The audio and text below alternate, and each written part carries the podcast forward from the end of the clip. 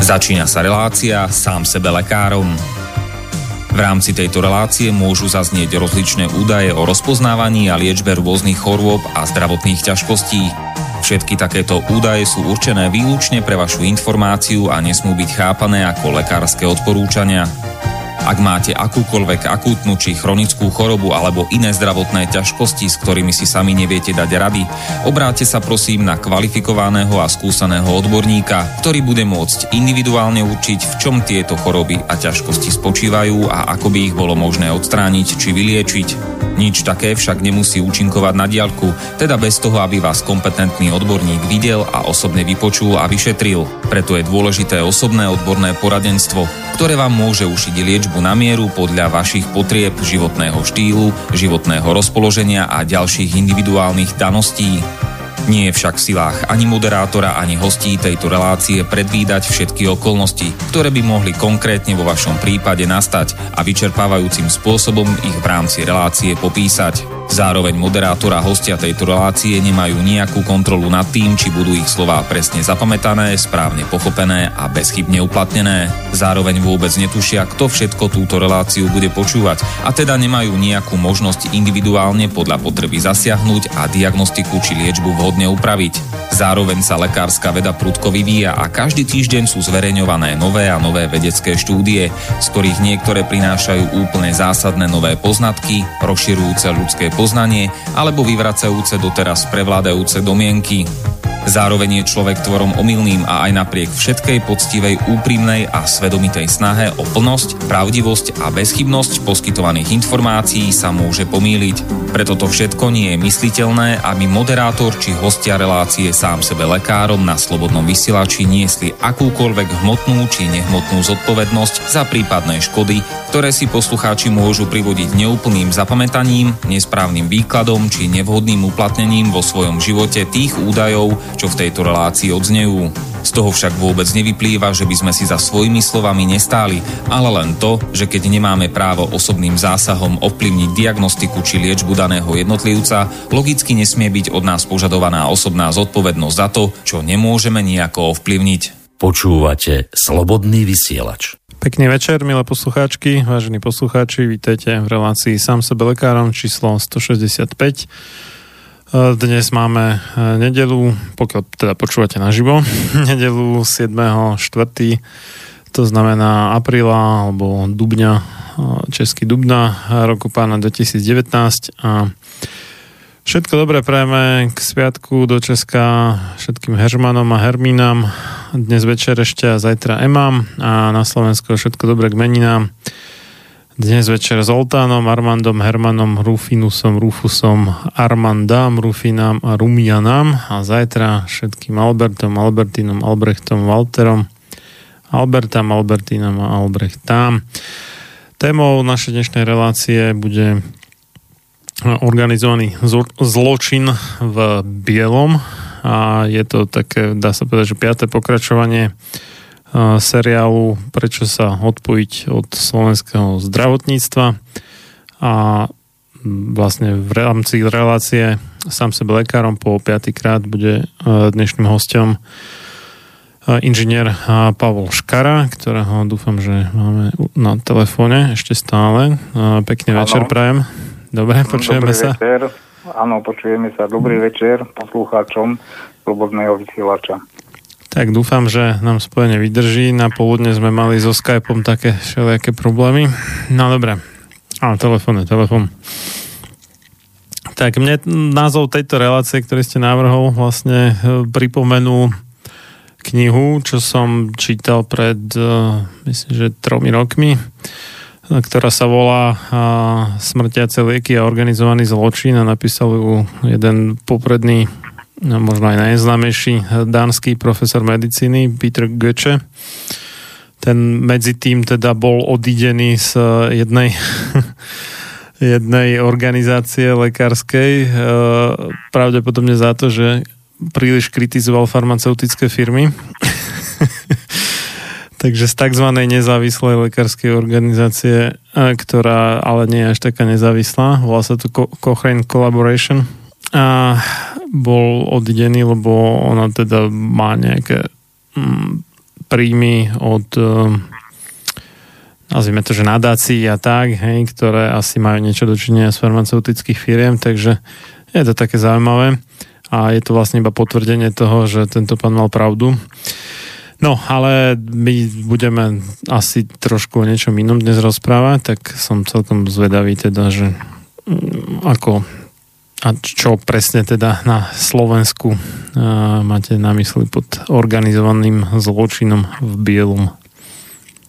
Áno, bude to, som avizoval v minulej relácii. Nebude to, nedostanem sa k nej hneď, lebo ešte predtým dokončím vlastne celé to hospodárenie Všeobecnej zdravotnej poisťovne. My sme hovorili minule naposledy o zdravotnom pláne. Vlastne bolo to posledné odlžovanie Všeobecnej zdravotnej poisťovne, ako vlastne celý ozdravný plán prebiehal, približne koľko peňazí sa ušetrilo počas tohto ozdravného plánu. Takže toto by som dokončil, no a potom sa dostanem k tomu avizovanému nadpisu a ukážeme si, ako vypadá organizovaný zločin v slovenskom zdravotníctve.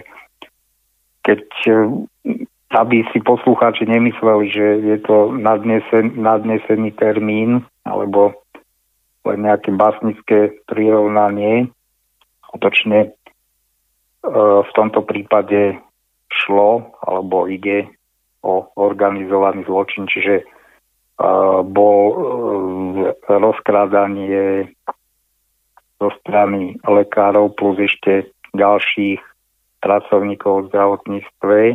Nebudem to, schválne to nepoviem dopredu. Bolo skutočne zorganizované. Bolo v tom zapletených veľa ľudí a poisťovne touto aktivitou prišli za 6 rokov o 180 miliónov eur. No, tak teraz si dokončíme teda to, čo sme minule nestihli. Všetko. Ešte by som sa rád spýtal, že to sa aj tie súkromné poisťovne nechali ošmeknúť, alebo sa to týkalo čisto? Áno, stalo sa to aj tam. Aha. Ale asi to bolo v menšom rozsahu, predpokladám, než u všeobecného. Bolo to síce v menšom, ale nejak súbežne na to.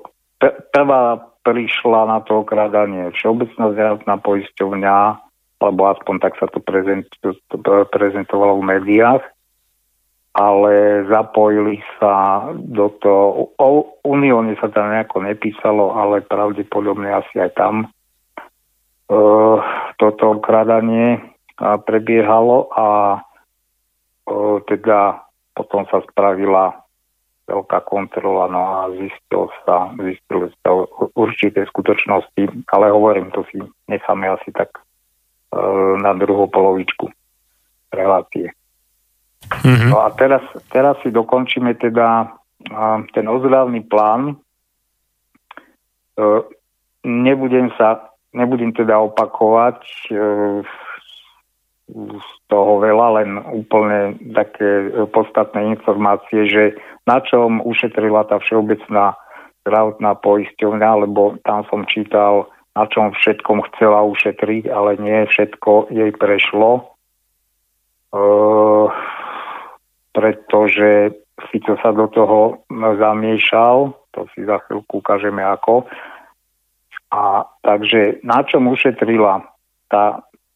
Toto, čo budem citovať, to odznelo aj v minulej relácii, bola to už nejaké vyhodnotenie za prvých 5 mesiacov v tom roku 2017, čiže to bolo v máji 31.5.2017, čiže na nákladných na liekoch na výnimku, to sme vysvetlili, čo sú to lieky na výnimku, tam ušetrila 1,8 milióna eur, potom centrálnym nákupom liekov, tam sa pravdepodobne myslí nákup liekov pre nemocnice, pre štátne nemocnice, tam ušetrila 6,4 milióna eur. na špeciálnom zdravotníckom materiáli 4,1 milióna eur a na zdravotníckých pomockách 1,08 milióna eur.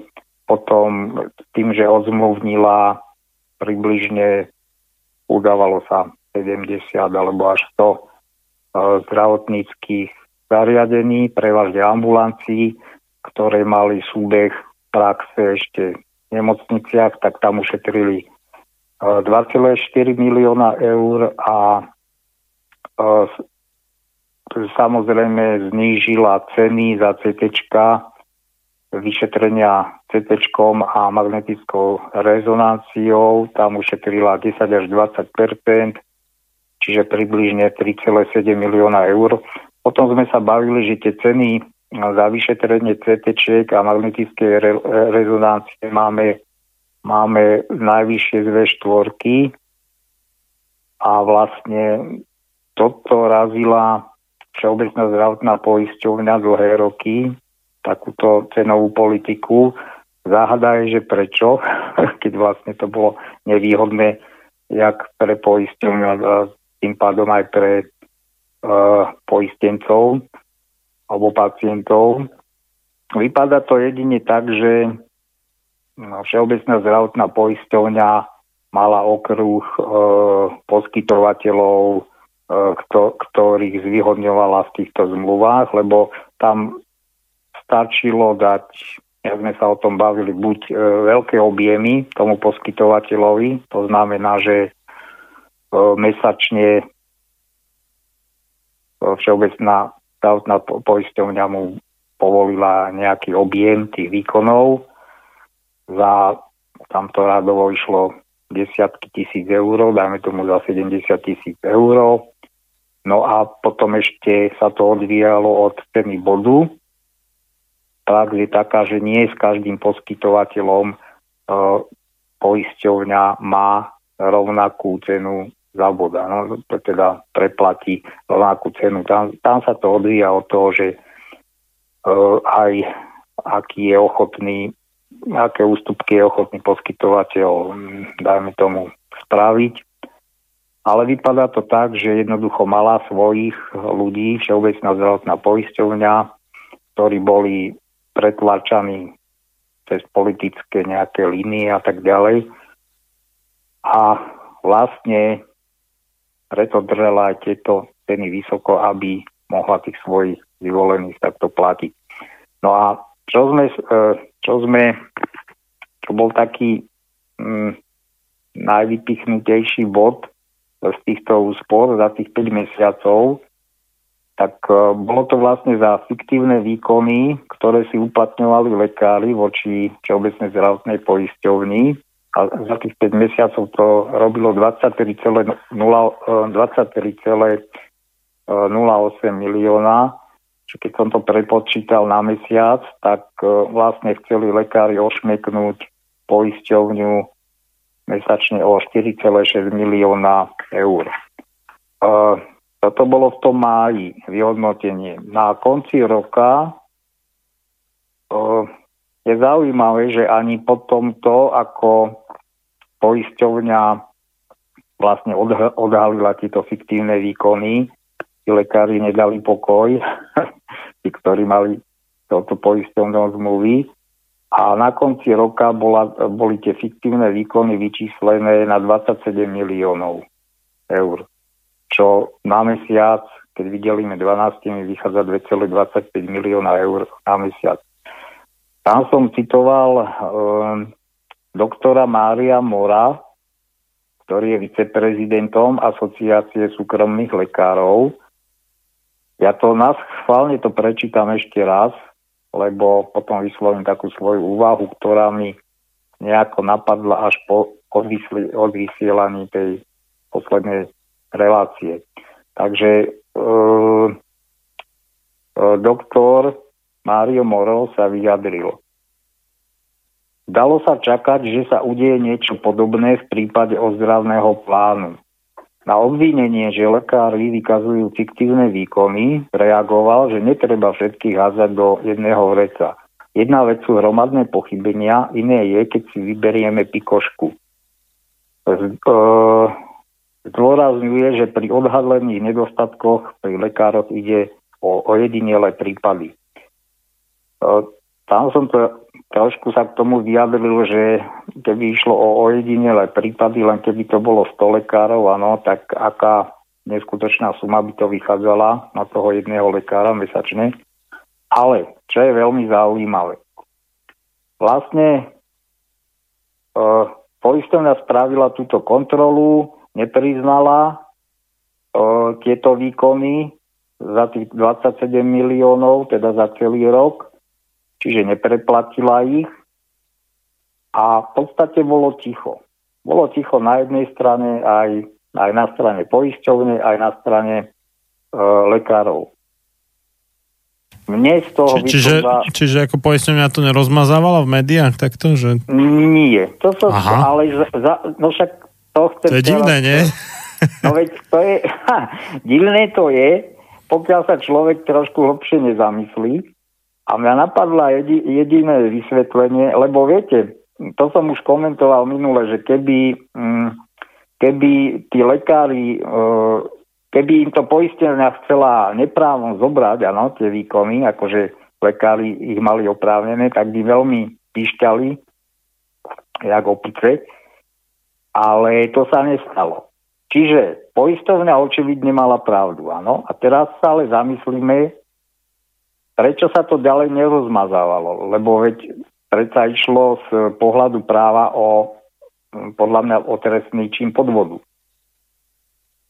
Mne vychádza z toho jediný záver, že Všeobecná zdravotná poisťovňa toto robí roky, potichúčky platí takto neštandardne svojich lekárov, alebo čo majú s ňou zmluvu.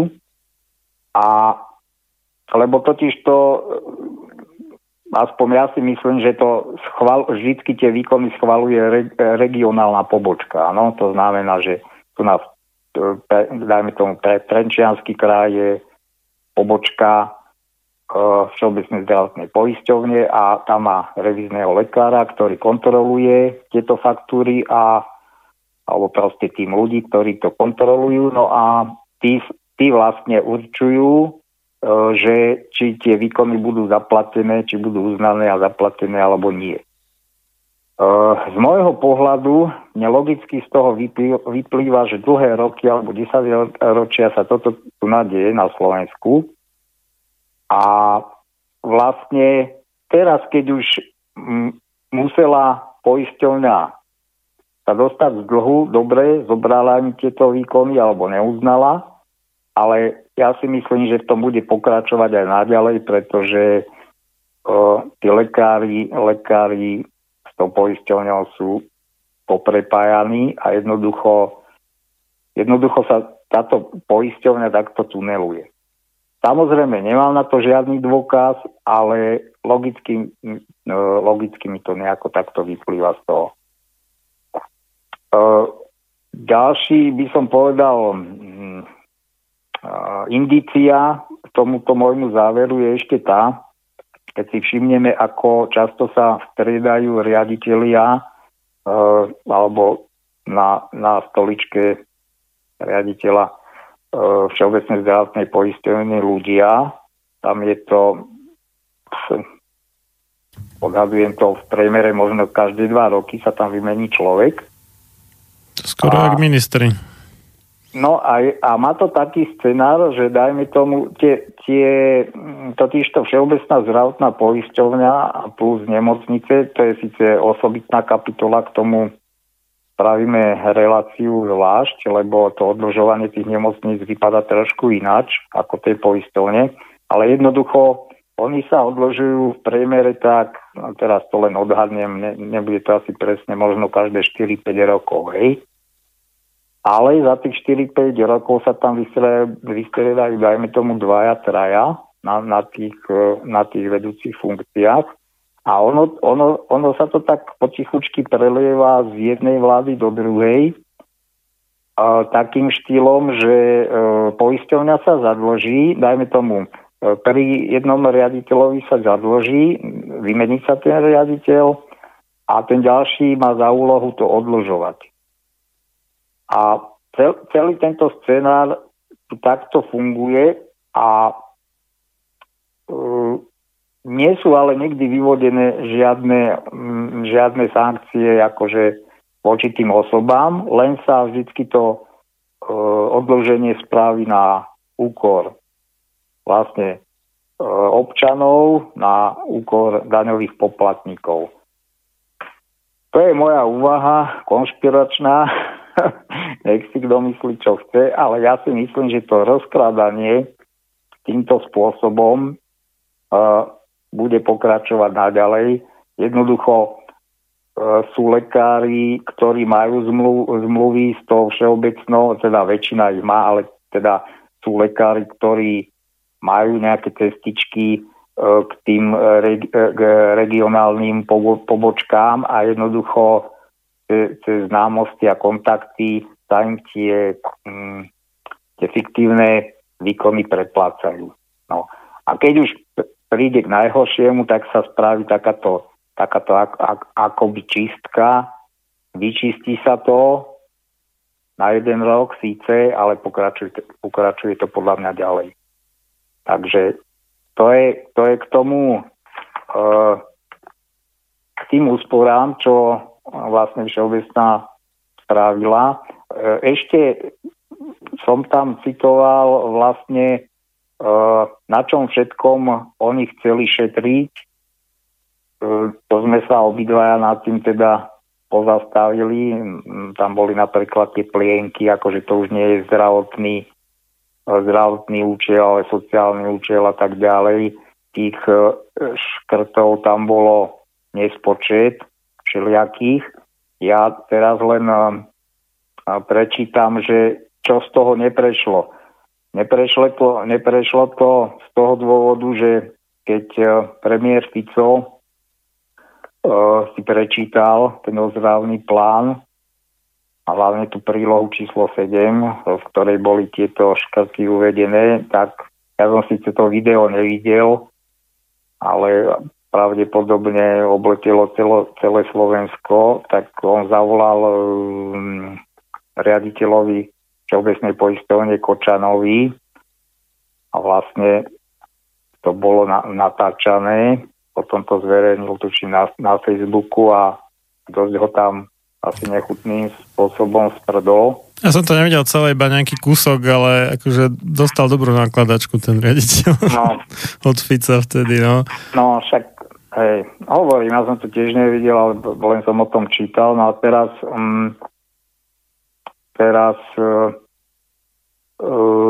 prečítam vlastne, čo z toho ozdravného plánu bolo stiahnuté. Takže vlastne na základe tohoto telefonátu chytového, dá sa povedať. Takže plošné zníženie úhrady pri všetkých kategorizovaných liekoch na základe zadefinovaných kritérií. Momentík. Hej, áno. Potom malo tam byť aj vyradenie zdravotníckých pomocok zo zoznamu, ktoré majú sociálny účel, to sme spomínali, to boli tie plienky, napríklad postele, plienky, zdravotné pomocky uľahčujúce osobnú hygienu a podobne. To sa týka vlastne všetko imobilných pacientov, čiže ak ostane po porážke napríklad ako moja matka bola, tak tam sú aj iné pomocky ako plienky, tam dajme tomu prenosný záchod tak má podobné pomocky. Takže aj toto vtedy chceli oni vyradiť, alebo teda okresať platby od poisťovne. Ďalej tam malo byť úprava a špecifikácia kritérií k obmedzeniu predpisovania individuálnych zdravotníckych pomôcok počas hospitalizácie, ďalej revízia úhrad a vyradenie vybraných dietetických potravín z kategorizácie, čiže tam by si museli diabetici doplácať, ďalej zníženie obchodnej prírážky veľkodistribútorov a lekárne na lieky. Toto je zaujímavý bod, lebo ten už sa netýka priamo pacientov, ale lekárnikov. Takže im tú obchodnú prírážku neznížili. Bolo to na vlastne nejaký popud alebo možno vyjednávanie zo strany prezidenta Slovenskej lekárnickej komory Ondreja Sukela, a ten sa vyjadril, že teda jednal s Kočanom a vysvetlil mu, že tie marže, ktoré oni majú, lekárnici, na lieky, že sú minimálne, a navrhol mu, v čom teda môže byť lekárnická komora nápomocná, kde vidí efektívne kroky. No takže od toho Kočan upustil. Takže toto ani nebolo na základe toho Ficovho gesta asi, ale bolo to cesto vyjednávania medzi komorou lekárnikov a Kočanom. No a ďalej to je zrušenie poskytovania príspevku na úhradu zdravotnej starostlivosti u nezmluvného poskytovateľa zdravotnej starostlivosti. To ani nie som moc v obraze, čo to presne je. A ja sa len teraz vyjadrím k tomu, ako trošku odbočím, ale nie veľmi, že vlastne aké skupiny sa snažia ovládať slovenské zdravotníctvo.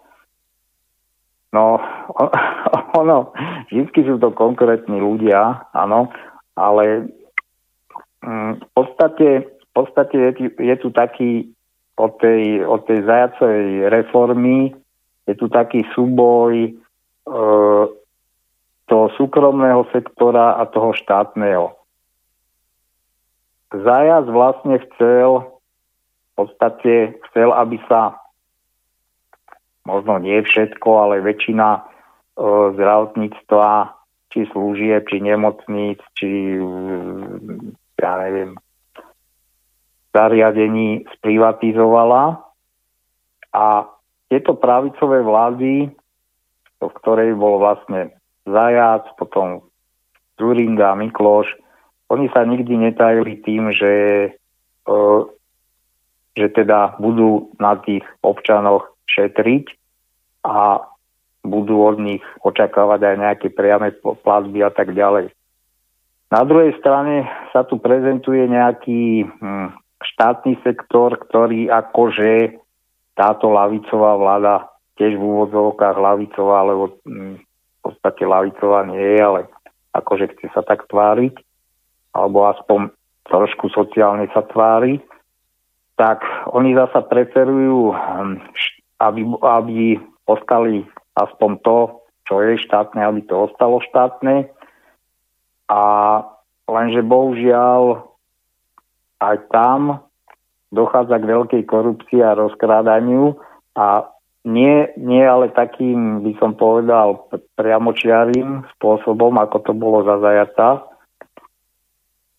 keď aj Zurinda, jeho také známe vyhlásenie bolo, že občania nemajú čo natáčať ruky voči štátu, že proste od štátu nič nedostanú alebo zadarmo nedostanú. Fico sa snaží tváriť tak, že ja si všímam tie jeho gestá. No, ten Zurinda je ale celkom vtipný, lebo však on by nedostal plat, keby mu sa mu neposkladali občania naň. Takže... Áno, len oni sa tak oddelujú, oni to tak berú, akože, viete, to sú tie také motanice, ako tak štát sme vlastne všetci, a v prvom rade občania sú štát, ho tvoria, aj teda odovzdali tú moc tým svojim zástupcom, ale bohužiaľ to, viete, je štát, tento ako občania, potom je ten štátny aparát. No a títo vo vláde, tí pravicoví, a to je jedno, aj lavicoví, alebo však to nemusíme takto rozdielovať, tá jednoducho, ale stotožňujú nie so štátom, s občanmi, ale s tým štátnym aparátom, ktorý je v opozícii voči tomu zbytku celého národa, tých pár vyvolených, čo tam je. No, celý ten štátny aparát. No a bohužiaľ, oni to takto berú, tí pravičiaci, úplne. Ale čo chcem povedať o tom Ficovi, že bohužiaľ to sú skutočne len prázdne gestá, lebo on to spravil, on v pohode nechá rozkrádať, však celý Smer nechal to zdravotníctvo rozkrádať, to si ukážeme za chvíľku. Zasa takýmto spôsobom, napríklad cez tú Všeobecnú zdravotnú poisťovňu, že všelijaké zvýhodnené zmluvy sa uzatvárali pre určitých vyvolených. No a keď už zaujímavé na tom je, že on sa nikdy k tomu akože alebo necíti nejakú zodpovednosť za to, hoci tam majú, teda Smer má väčšinovú, teda čo sa týka hlasovania, vždycky by mohol presadiť to najrozumnejšie, čo by sa dalo, ale väčšinou sa to nedieje. No ale ešte na druhej strane vždycky spraví nejaké to gesto, aby on ostal ten dobrý, pretože skutočne tá strana Smer je založená na tej jednej hlave, na tom vodcovi. A podľa akože jeho imidžu potom aj získala voličov. Takže jemu stačia tieto lacné gestá ako vlaky zadarmo a už vôbec sa nezohľadní, že dajme tomu, není to spravedlivé, pretože to majú len dôchodcovia a nejakí študenti a dajme tomu, ale tí, čo cestujú autobusom, žiadne výhody nemajú, áno. Majú to len tí, čo majú vlastne pri svojom bydlisku vláda. Vždycky on spraví nejaké takéto gesto. Podobne to bolo, tuším, s tým, čo to, ja neviem, či tú Kuciakovú vraždu, keď tam doniesol ten milión priamo do televízie v taške. To sú úplne pre mňa... Tak vyťahol z účtu zo svojho súkromného a donesol milión. Ale už len to, že v hotovosti, viete, to je doslova 90. mafiánske roky, takže viete, a takéto gesta, ale to chcem povedať, že ľudia mu na to skočia a proste skočia aj na toto, že on sprdne, on si vlastne robí ten dobrý imidž cez toto a cez naše peniaze, lebo to za chvíľku pripomeniem znova tie jeho akože z tej štátnej rezervy, čo on porozdával peniaze a komu ich dal. No, takže ja som chcel len na tomto ukázať, že aký súboj tu stále prebieha medzi. Je to úplne legitímne, áno, Penta, sú tu celí pravičiaci a ten zbytok je, dajme tomu, cez ministerstvo zdravotníctva a Všeobecnú zdravotnú poisťovňu sú tam nadsúcnutí zasa nejakí priaznenci momentálne toho Smeru. No, keď tam bude iná strana pri moci, tak tam budú zase iní, áno, zvýhodnení.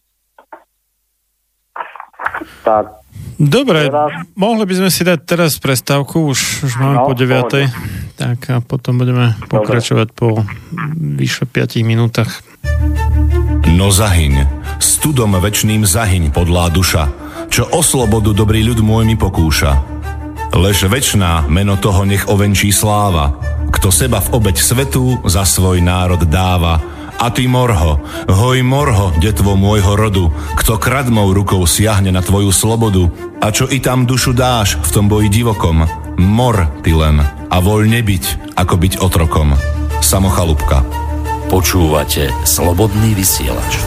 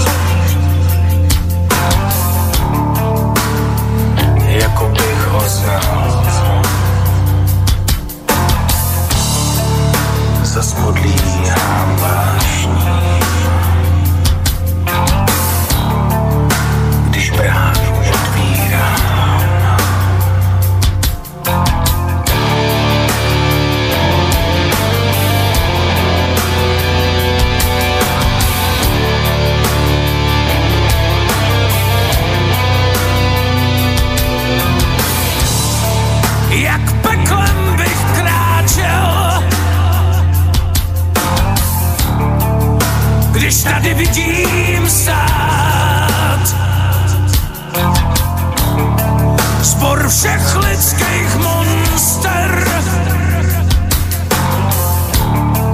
Těch měl bych se bát.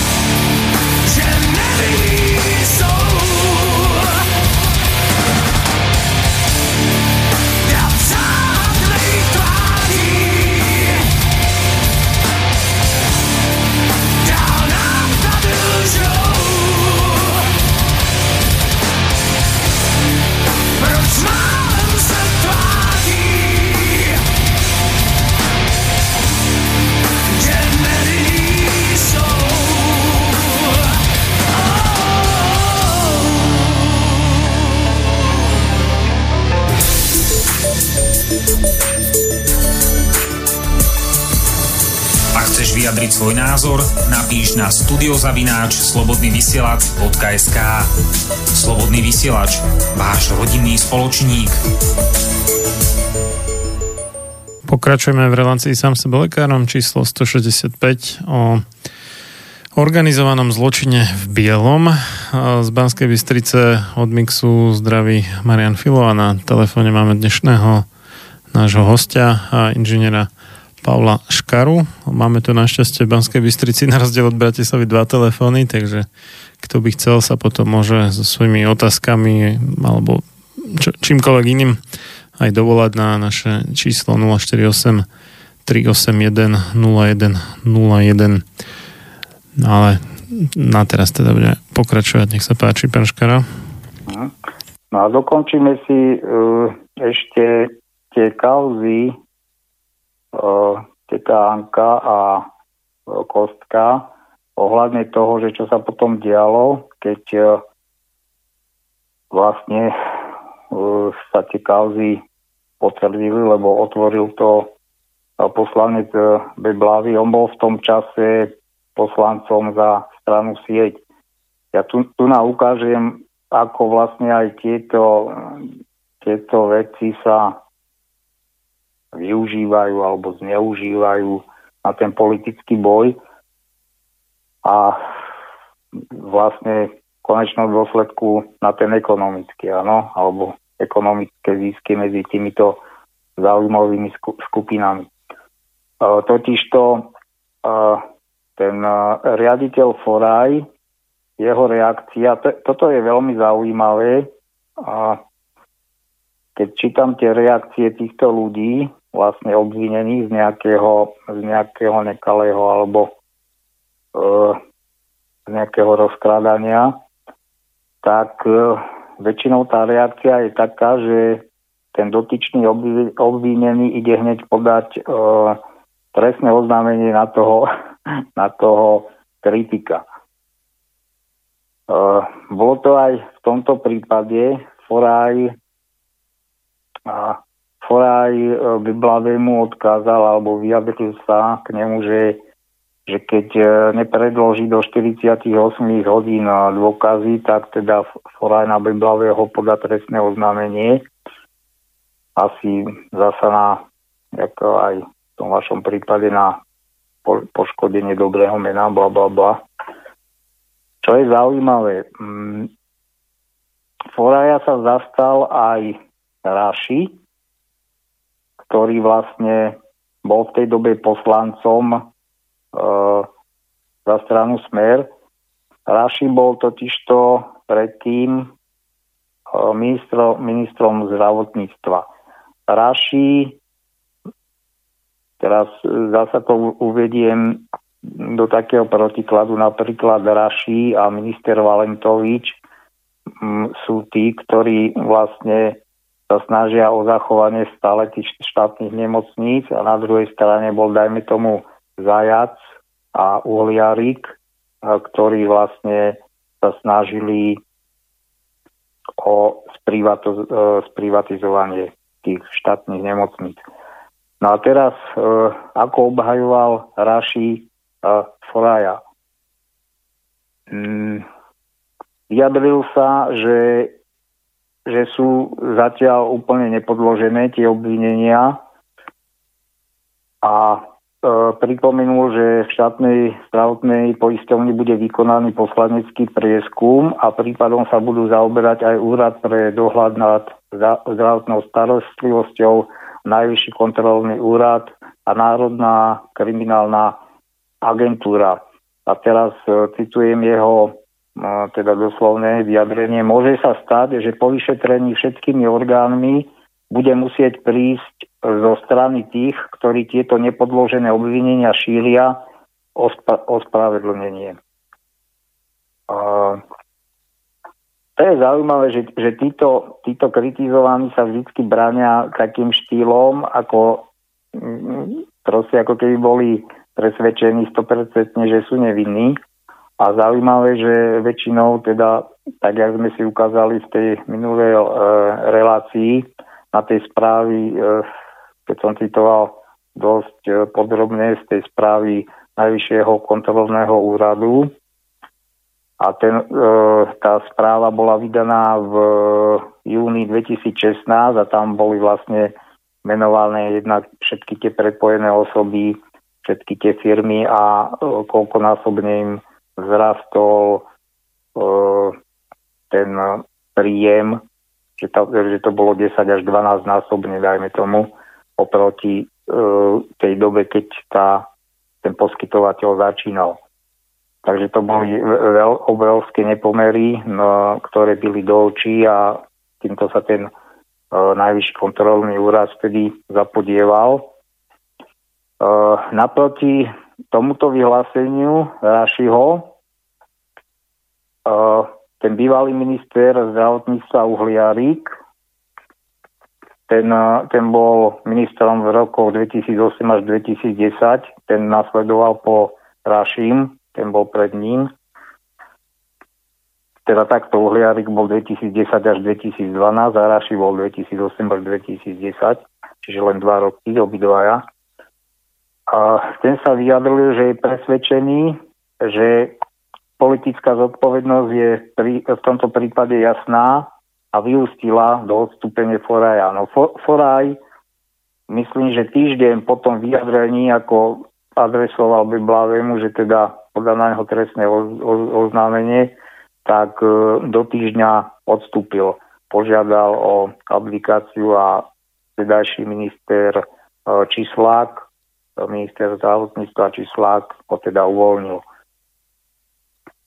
No, Uhliarík sa ešte vyjadril, pretože toto bola vyvodená politická zodpovednosť, že odstúpil z tej funkcie generálneho riaditeľa Všeobecnej zdravotnej poisťovne, ale Uhliarík sa ešte vyjadril, že trestnoprávna zodpovednosť sa ešte musí dokázať, čo môže trvať dlho.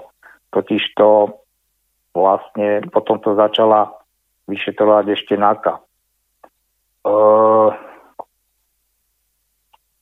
V prípade bývalého generálneho riaditeľa Všeobecnej zdravotnej poisťovne ide podľa Uhliarika o rodinkárstvo a klientelizmus, keďže vychádzajú na povrch aj ďalšie podozrivé zmluvy, ktoré Foraj podpísal.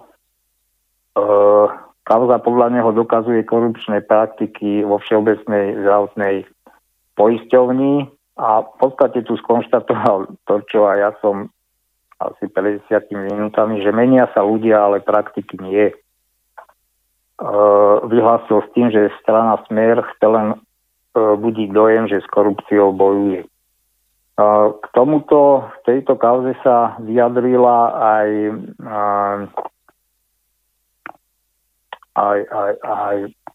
momentík, to tu nemám. Transparency International, lebo oni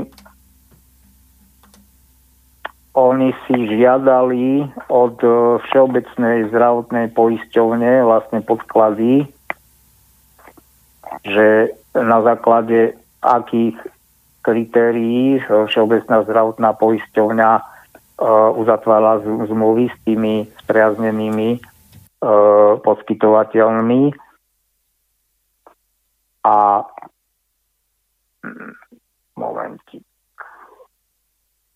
vtedy jej Všeobecná zdravotná poisťovňa tejto organizácie neposkytla všetky podklady, takže sprístupnilo len malú časť spomínanej analýzy, zvyšok sprístupniť odmietlo. Takže tam, tuším, on ešte Transparency International podávali zákony trestného oznámenia. Bolo to dosť také zamotané. Zaujímavé je, že aké odmeny, dajme tomu, mal v tej dobe Marcel Foraj. Tam uvádzali, že podľa informácií na RTVS dostával plat od 1600 až do 3800 eur mesačne. No, ja som našiel aj iné údaje, v inom článku tam bolo až okolo 4000 mesačne. To bolo len za ten výkon akože tej funkcie riaditeľa, generálneho riaditeľa. A potom tam boli ešte ročné odmeny. Napríklad, tu mám poznamenané za rok 2012, ktoré samozrejme sa dostávajú až v nasledujúcom roku, čiže v 2013 dostal za celý rok ešte k tomu odmeny 15 098 eur a v 2014 dostal 22 597 eur. Na to reagoval zasa Raši, ktorý vlastne Foraja obhajoval, no lebo asi sa nemusíme diviť, lebo napríklad Raši aj Foraj sú v podstate osoby pôvodom z Košíc a tam je akoby sústredená, alebo bola sústredená tá skupina týchto, dá sa povedať, politikov a poslancov do strany Smer nacucnutých vlastne na tento na štátny rozpočet a na Všeobecnú zdravotnú poisťovňu. Bol to ešte z čias Pašku, ktorý potom odstúpil kvôli kauze toho piešťanského tetečka. Pretože s ním sa spájali tieto predražené nákupy tetečiek. No a Raši reagoval teda na tieto odmeny v tom zmysle, že ešte za faktora, faktor bol vlastne pred Forajom, riaditeľom Všeobecnej zdravotnej poisťovne, tak Raši uviedol, že vtedy boli ešte vyššie odmeny, faktor mal ešte vyššie odmeny a že vlastne tieto odmeny schválila ešte vláda Ivety Radičovej v roku 2011. No a podľa Rašiho mal faktor za Radičovej odmeny za 20 mesiacov. Typnite si. Neviem, 50 000. Nie, za 20 mesiacov a tam pravdepodobne bude asi aj, lebo oni takto, ten plát, alebo tie, oni to volajú, že odmeny, oni tam aj nehovoria o mzde alebo plate, ale že je to z troch častí, že sa to skladá. Jedna je za výkon funkcie, potom ja neviem, tučím za výkon v predstavenstve, lebo totižto funkcia generálneho riaditeľa je niečo iné ako funkcia predsedu predstavenstva. No a potom ešte tie ročné odmeny, ktoré sú podľa akože výsledkov. No a tuto bude asi pravdepodobne zahrnuté všetko. No tak za 20 mesiacov dostal 334 000 eur. Tak to je paráda. No a ja nechápem, že jak môžu tí ľudia dostať také odmeny za to, že tam stále robia sekeru. To mi hlava neberie. Teda, fakt. No však k tomu sa ešte dostane k týmto, lebo to teraz tu čítam odmeny Foraja, faktora. Oni postupne klesali. Ono sa zdá, že trošku s tým medializovaním, ako keby už sa báli si to takto štedro nadielovať, že fakt je to nehoráznosť. No ale tak, no keby aspoň mali nejaké akože fakt, že dobré výsledky, tak no čo dober, hej, pokiaľ by tá poisťovňa bola v super kondícii, tak no nech má, hej, ale akože za takúto prácu, tak to teda neviem, no. No veď, áno, to máte pravdu a ja za chvíľku uvediem tie vysvetlenia, že prečo tie odmeny dostali, lebo totiž to tak, jak som povedal, že to je úplne jedno, kto tam je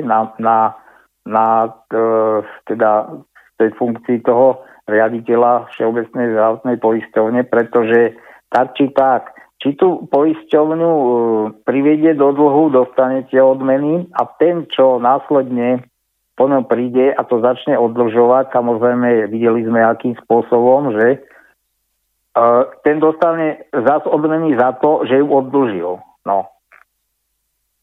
Čiže viete, aj za toto sa dávajú odmeny, že ste akože ste vyťahli z toho dlhu tú poisťovňu. No. Keď som to... Počkajte. Hej, to mám v kalkulačke. 13. Tomu vyšlo, momentík, hneď to dám 334...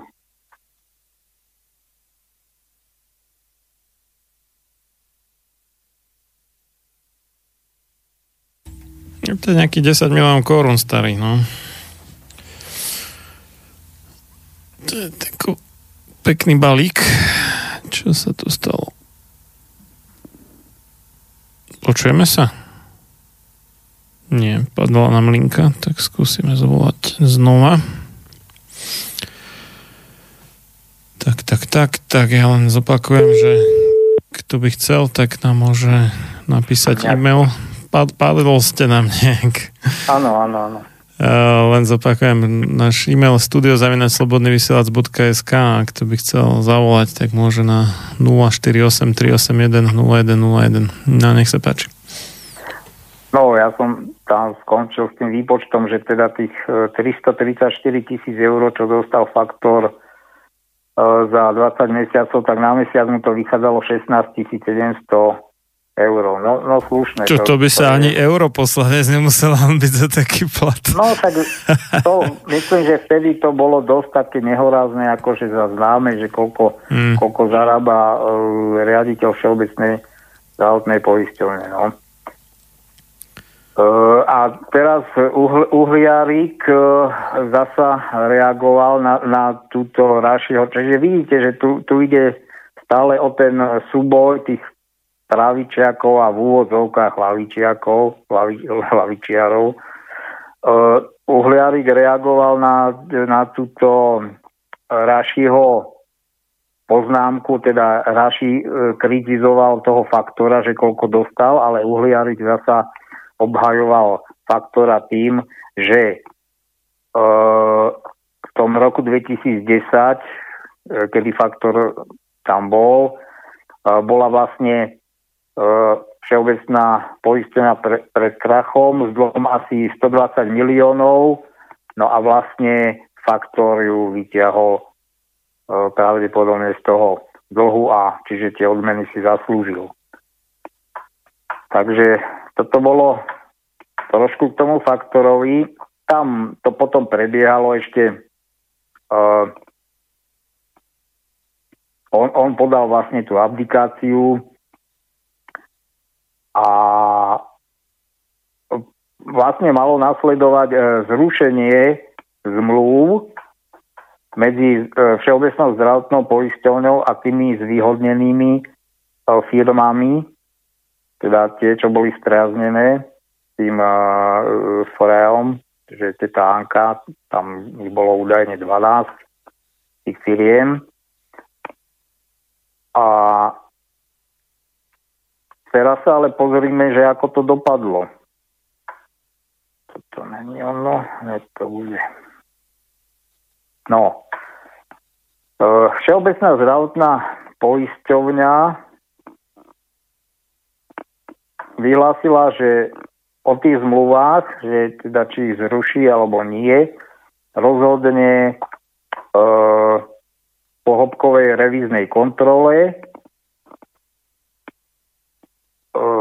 Nakoniec sa stalo to, že zrušila iba s jednou, totižto v lete roku 2016, myslím, že ku koncu mesiaca jún mali tie, tak či tak tie zmluvy im končila platnosť, ale Všeobecná zdravotná poisťovňa nepredložila tú zmluvu len jednej, tej spriaznenej firme, a to bolo v firme, tuším, Berilias sa volá, a ponechala ich ešte do konca roka, hoci im teda všetky tie indície ukazovali, že boli zvýhodnené tie firmy. Však ostatne v 6. mesiaci roku 2016 vyšla už tá správa Najvyššieho kontrolného úradu, takže Všeobecná musela byť oboznámená s týmito poznatkami a s tou kontrolou, ale v spoločnosti Velix a SPV 40 ponechala tie zmluvy až do konca roka. Vysvetlenie bolo také, že pacientská organizácia Únia pomoci a podpory zdravia, ako aj individuálni poistenci, tlmočili v tejto súvislosti obavy zo zhoršenia dostupnosti niektorých špecialistov, najmä v Košickom a v Prešovskom kraji. No a to malo ísť vlastne o týchto poskytovateľov, o ten Velix za SPV 40. Tam zaloboval totižto opäť Raši a on bol v tej dobe, samozrejme už nebol ministrom zdravotníctva, bol už len poslancom za Smer a bol v tej dobe primátorom Košíc. Takže on zaloboval takým spôsobom, že pacienti by vlastne nemali poskytovanú starostlivosť a teda, že nech sa ešte tieto zmluvy nechajú do konca roka. Kočan sa k tomu vyjadril v tom zmysle, že zdravotná poisťovňa je povinná zabezpečiť dostupnú zdravotnú starostlivosť pre svojich poistencov. No a obhajoval to tým, že za zmluvami s týmito spoločnosťami sú reálne poskytnuté zdravotné výkony a ich výpadok po 30. júni by znamenal zníženie dostupnosti zdravotnej starostlivosti pre poistencov Všeobecnej poisťovne. Toto rozhodnutie sme urobili s maximálnym dôrazom na pacientov, našich poistencov, nič iné za tým. No. Takže takto aj vypadá v praxi riešenie týchto kauz.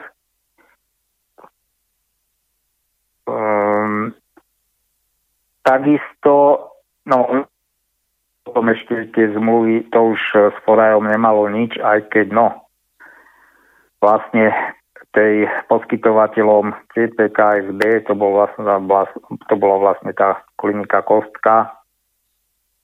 Čo je ale zaujímavé, že keď Kočan argumentoval, že myslí Všeobecná poisťovňa hlavne na pacientov a že keby tie zmluvy zrušili, že by pacienti nemali zabezpečenú zdravotnú starostlivosť, veď oni mohli dať tomu inému v tej oblasti.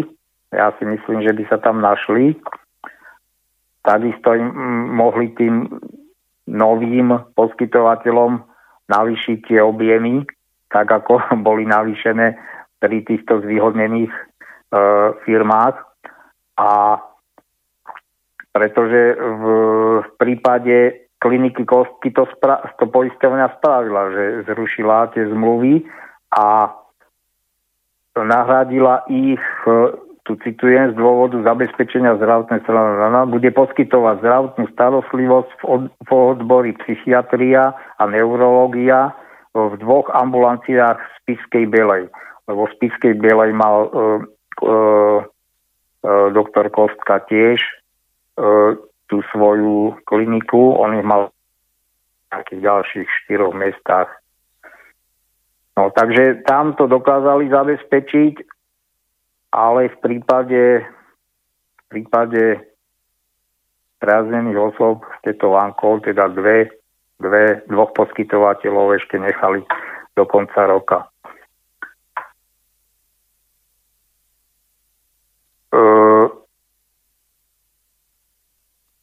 Ešte tu prečítam Raši, čo tvrdil, teda zasa v takom akoby protiútoku, proti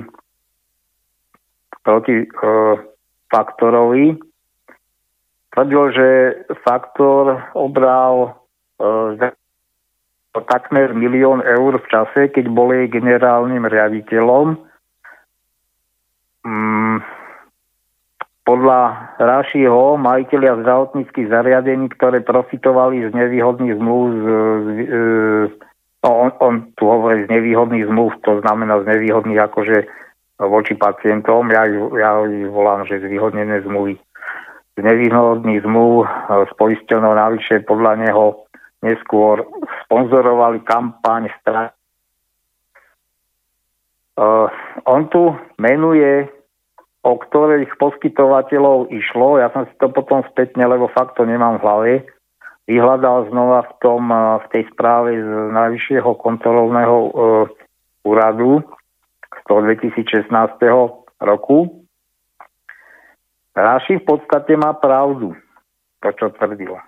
Ja potom len sa zastavím na jednou vecou, že čo mi potom zapovolali, že on tu cituje, že boli to vlastne poskytovatelia magnetickej rezonancie, firmy Promagnet, Doktor Magnet, Medicína Nové Zámky a magnetická rezonancia Poprad. A tvrdí tu, že stanovovali cenu bodu, alebo poisťovňa im cenu bodu dala o 1000 eur vyššiu ako s inými zariadeniami. Posluchačom sa to môže zdať akože nepodstatné, ale Tam tie zdravotnícke výkony sú hodnotené veľkým množstvom bodov, ja neviem, dajme tomu stovkami bodov za jeden výkon.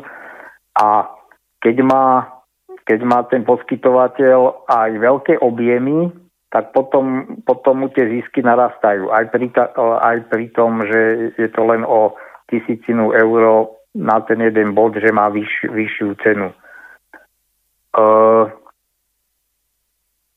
Takže nepatrný rozdiel však pre vysoko hodnotené body a množstvo vyšetrení spôsobilo, že Všeobecná zdravotná týmto 4 zariadeniam o stovky tisíc eur viac.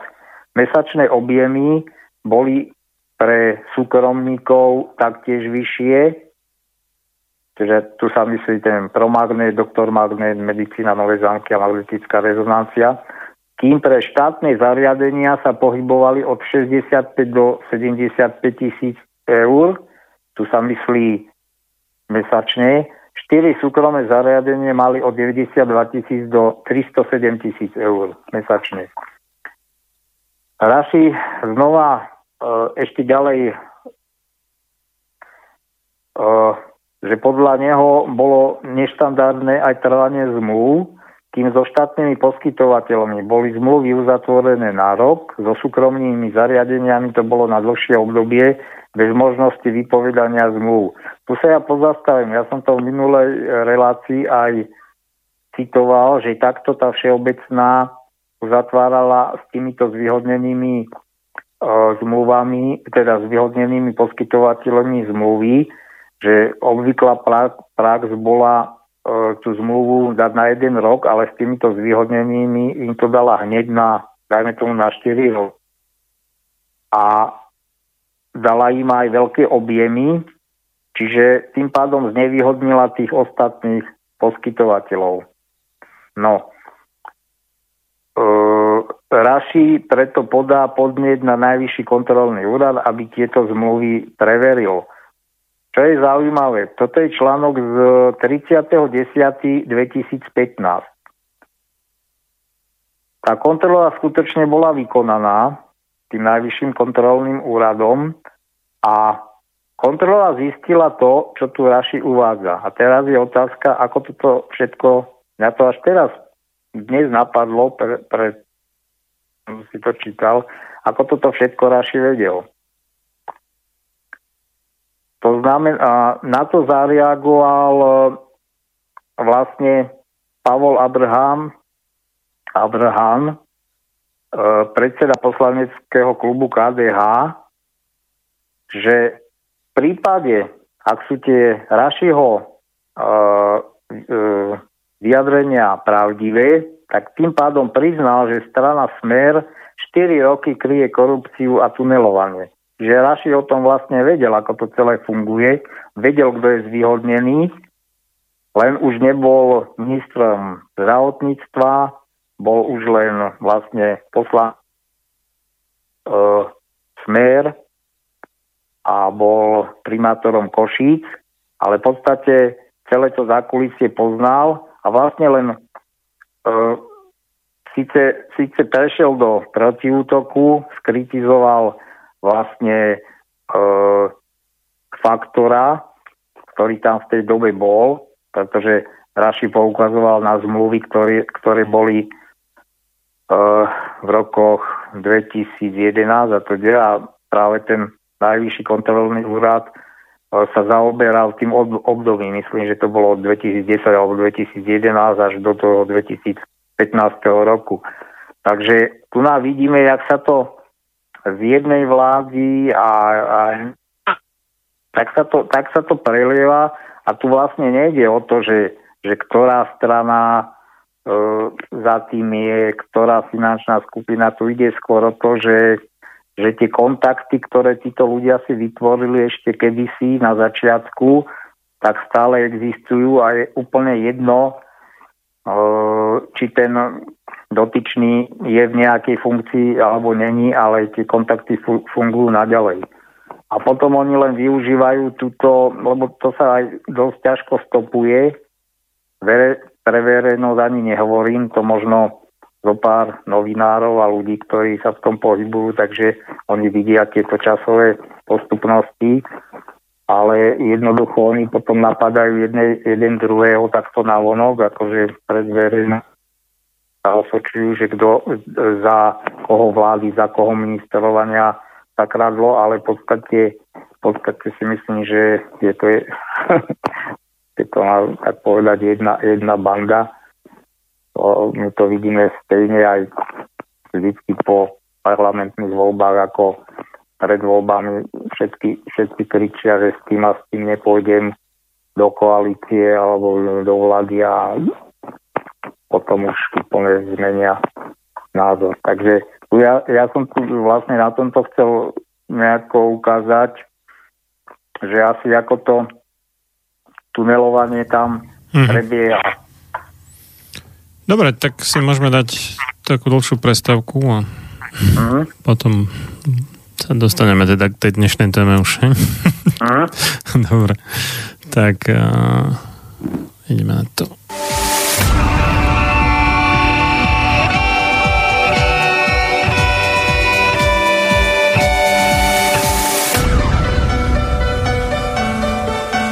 Čím národ nižšie stojí, čím hlbšie v živote telesnom je ponorený, tým menej vážnosti má sám k sebe a tým ľahšie si dá so sebou zahrávať a svoje si odnímať, ako i jednotlivý človek v bahne telesného života zaviaznutý. Je bez vážnosti k sebe samému a ľahko sa za úžitok telesný nie len s telom, ale aj s dušou zapredá. Ľudovít Štúr. Máte naladený Slobodný vysielač Banská Bystrica.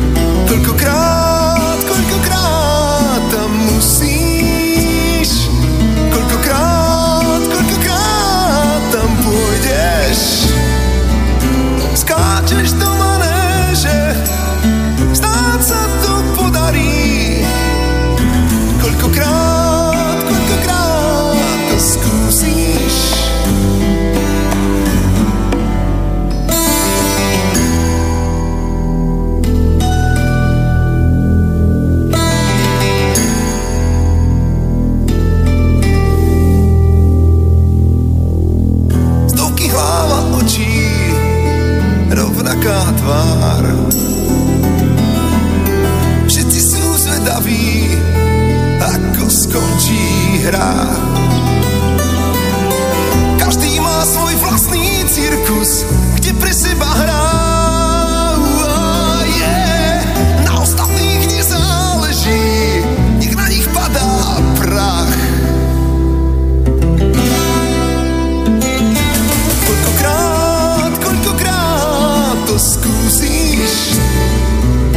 Koľkokrát tam musíš, koľkokrát tam pôjdeš, skáčeš do manéže, snáď sa to podarí, koľkokrát to skúsiš.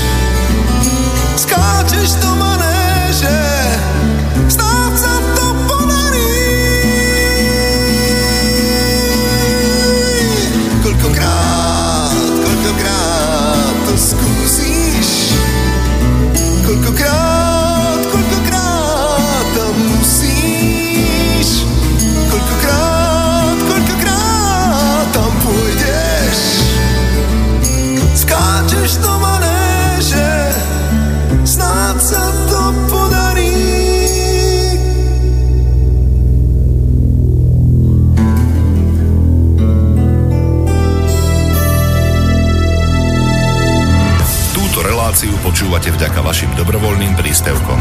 Ďakujeme za vašu podporu. Počúvate Slobodný vysielač.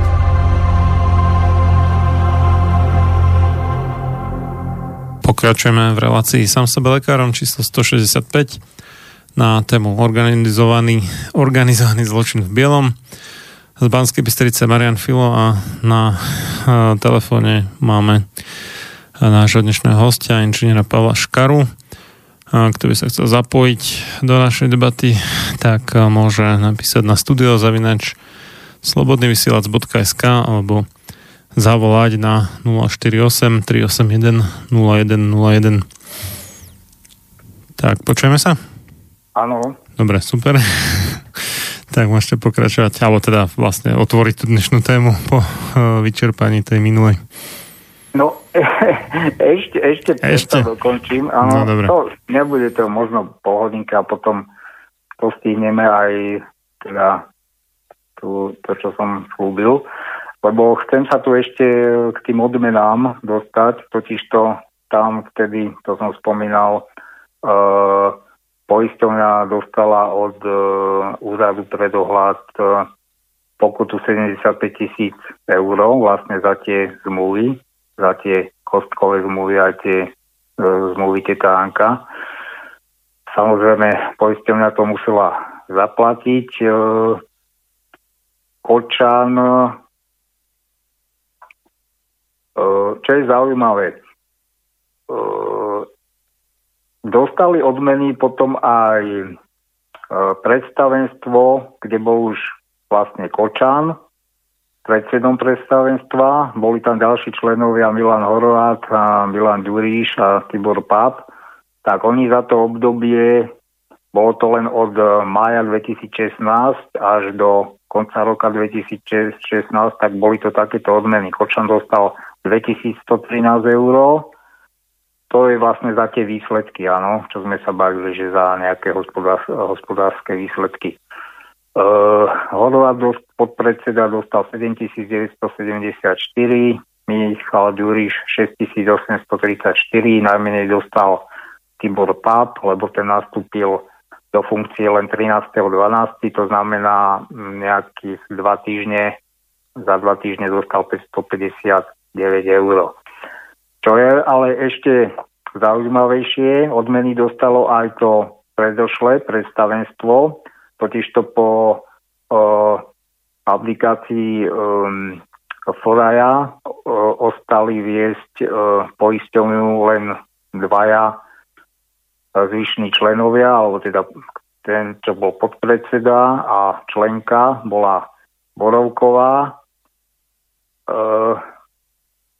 Pravdepodobne doplnili ju asi ďalšou členkou, je tu ešte jedno meno, Králičková, takže Vaďura dostal 4777, to bolo za obdobie od január 2016 až do polovičky mája 2016. Borovková dostala 3583 eur a takisto Králičková. Teraz ako sa k tomu vlastne vyjadril Drucker. Ten sa vyjadril k týmto odmenám, že ak sa preukáže, že Všeobecná zdravotná poisťovňa nemala vtedy vykazovať zisk, lebo to bolo za Vaďuru, ten sa vyvliekol z toho alebo odstradil, že sa necíti zodpovedný. Oni vtedy nevytvárali tie technické rezervy v poisťovni. Takže podľa Druckera, ak sa preukáže, že nemala poisťovňa vykázať zisk a niektoré náklady boli zle zaučtované, bude žiadať vrátenie odmen od predchádzajúceho manažmentu, to znamená Vaďura i ďalší. To sa aj stalo, ale len museli vrátiť, alebo teda neboli im vyplatiť. No, čo? Počujeme sa, či nie? Vyzerá, že nie, takže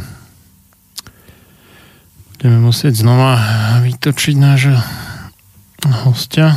Nejak nám ten telefon skapína. No tak ideme na to ešte raz.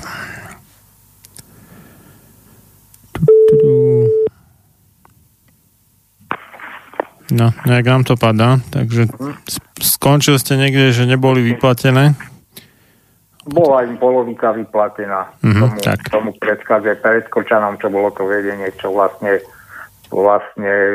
za ich vedenia sa dostala tá poisťovňa do tých veľkých dlhov.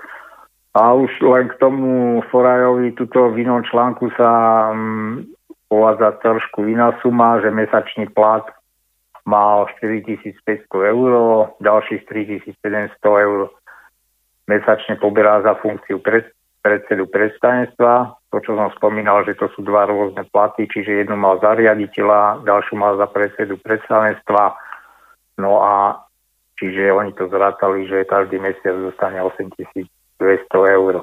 No a tu sú tie odmeny, tých 15 000 za rok 2013 a tých 23 000. Kým som tie odmeny skončil, ešte len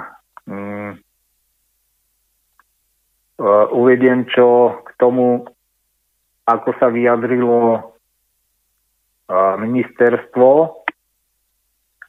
k týmto odmenám, pretože tak ako aj verejnosť, tak aj zasa opoziční poslanci kritizovali tieto odmeny, že ako je možné, že keď teda poisťovňa bola v strate, tak boli vyplácané odmeny v plnej výške. No, Drucker sa vyjadril, že sa mu nepáči, že o odmenách pre manažment Všeobecnej poisťovne sa hovorí ako o nehoráznosti. Uznesenie vlády o výpočte odmien pre členov predstavenstva je správne. Otázkou je, za čo má byť odmeňovanie. Drucker ďalej povedal, že v minulosti, kým neboli konkrétne postupy a vzorce, tým myslel vlastne aj tú minulosť toho faktora, tam, čo dostávalo aj také obrovské odmeny. Čiže neboli vtedy vzorce pre výpočet odmien, dochádzalo k nekontrolovaným výškám rôznych odmien. Pripustil, že sa vedie debata, ako má byť odmenovanie nastavené, myslí si však, že súčasné viazanie odmenovania na plnenie ozdravného plánu, to je to, čo som spomínal, je korektné a v poriadku. Pripomenul tiež, že vyplatenie týchto odmien nebolo z prostriedkov určených na zdravotnú starostlivosť. No, to je otázka, že kde sa tie peniaze berú. príznaku je, že aj manažéri v štátnych podnikoch musia byť... No, že to je pekné, ale určite boli z povinných odvodov. Hej, takže... No, to je úplne, viete, to je úplne jedno, či je to z odvodov alebo z daní. Je to stále od občanov. Áno, je to od nás. Hej, tak to že si to oni rozdelili tak, že to bolo alebo nebolo určené na zdravotnú starostlivosť, to nám môže byť tak jedno. V podstate sme sa im zložili na očividne úplne nezaslúžené odmeny. Áno. Ale, no, ja som si zaveril ten článok, to už nebudem, ale to len z hlavy poviem, toto ešte dokončím, že tieto vyhlásenia má fakt, že akože to prečítam, lebo to nie je len on. Ja som tu mal ešte nachystaného Rybnička, ktorý je tu na primátorom mesta Trenčín, tiež aké mal veľkohubé vyhlásenie, že, lebo on dostáva tiež okolo, myslím, že 5 000 do 5 000 eur mesačne. No, ale tak toto dokončím, že Drucker sa vyjadril, že pri odmeňovaní sa razí cesta zníženia platov to nič.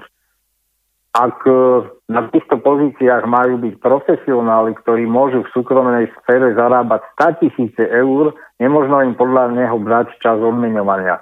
Inak v tom systéme nikto nebude chcieť pracovať. Kto by prišiel robiť za 500 alebo 700 eur tam, kde sa spravujú 3 miliardy. No ja znova k tomu len poviem jednu vec.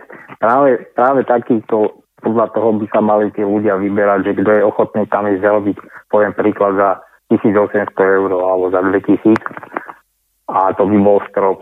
Tak ten skutočne bude tam niečo platný, ale nie ľudia, ktorí majú predstavu, že tam bude mať, ja neviem, 10 000 eur mesačne plus ešte výhody auta, pohonné hmoty zadarmo a neviem čo.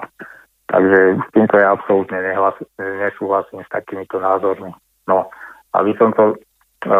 a už len dokončím ten ozdravný plán. On trval 1,5 roka, takže on začal v januári 2017 a skončil, čiže celý rok 2017 prebiehal a skončil v lete 2018. Čo je zaujímavé, tam som spomínal, že ono podľa správnosti, podľa nejakých ekonomických ukazovateľov, čiste ekonomických, aj podľa legislatívy, tá Všeobecná zdravotná poisťovňa vtedy mala ísť do krachu, čiže mala skončiť v konkurze, pokiaľ by to bola bežná nejaká iná firma.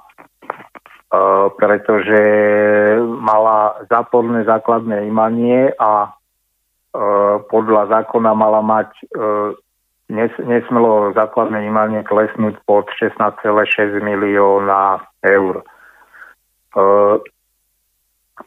K tomuto záveru ozdravného plánu sa vyjadruje potom aj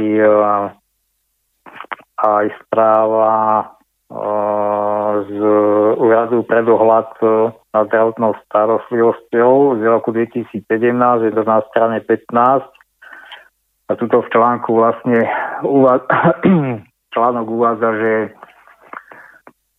po skončení ozdravného plánu základné imanie spoločnosti je už 25 miliónov eur. Úrad pre dohľad skonštatoval, že poisťovňa splnila ciele plánu, stabilizovala náklady, zlepšila výber poistného a dosiahla kladný hospodársky výsledok, čím splnila zákonom stanovenú hodnotu vlastného imania. Tam to bolo tých 16,6 milióna. No a očakáva sa, že na konci roka 2017 bude zisk už na úrovni 70. To by bolo všetko k tej Všeobecnej zdravotnej poisťovni a vlastne k tomu, jak to bola ilustrácia, ako asi prebieha po každé to oddlžovanie. Ono bolo, neviem, či už 4-krát v histórii. No a teraz sa pozrieme na ten organizovaný zločin. No, máme už akorát krátko po 10:00, tak by som to ešte predelil ďalšou pesničkou. Dobre, v pohode. Uh-huh. Uh-huh.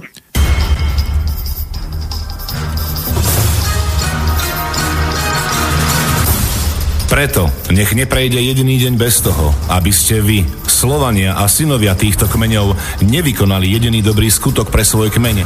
Obraňujte jeho právo, vzdelávajte ho a nestaňte sa nikdy služobníkmi jeho cudzích vládcov.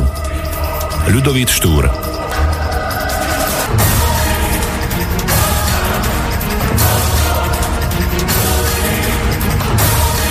Počúvate Slobodný vysielač.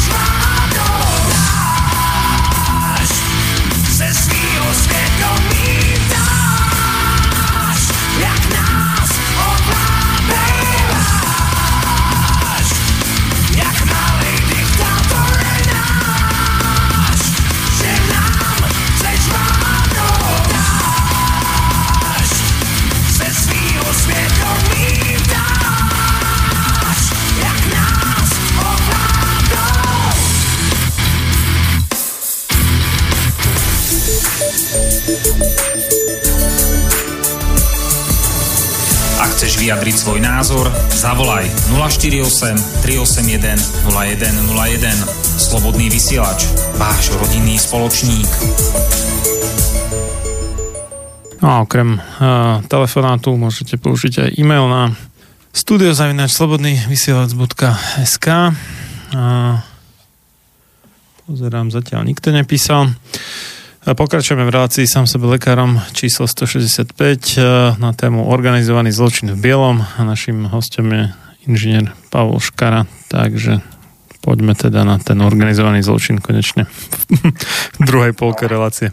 Áno, ide. Takže ono to opäť začne od tej všeobecnej zdravotnej poisťovne, A ona vlastne ešte v čase toho zdravného plánu chcela znižiť ceny za ortopedické pomôcky vlastne dodávateľom ortopedických pomôcok. Tam to vychádzali by potom rôzne doplatky, keby teda poisťovňa znížila tie ceny, pretože ako uvádza pani Andrea Černá, ktorá je viceprezidentka komory vlastne od ortopedických technikov, tak tá cena každej pomocky sa skladá z ceny materiálu, ceny práce a degresívnej marže. To znamená, že vlastne oni tam nemajú žiadnu maržu, ale im musí ešte doplácať pravdepodobne poisťovňa a tá degresívna marža je 13 až 9%, no a ešte je tam 10% DPH. Vlastne každá tá pomocka má takto nejako stanovenú cenu zo strany tých ortopedických technikov a poisťovňa im predložila také ceny alebo zoznam takých cien, ktoré boli vlastne už pod touto hranicou, ano, keď to sčítajú všetky tieto položky. Z toho vydedukovali ortopedickí technici, že vlastne nič iné im neostáva, len teda pokiaľ nechcú na tom prerábať, tak aby si nechali ten rozdiel doplatiť od pacientov. Tým oni vyrukovali s takouto správou na verejnosť a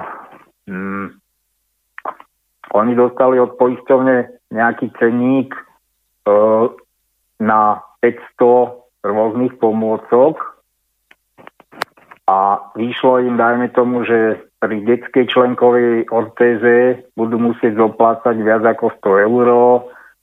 Pacienti, dajme tomu, ortéza zápestia bude s doplatkom 80 eur, ťažko telesne postihnutí pacienti s amputáciami by podľa komory mali platiť za privykaciu protézu od 200 do 650 eur a za definitívnu protézu od 300 do 1200 eur.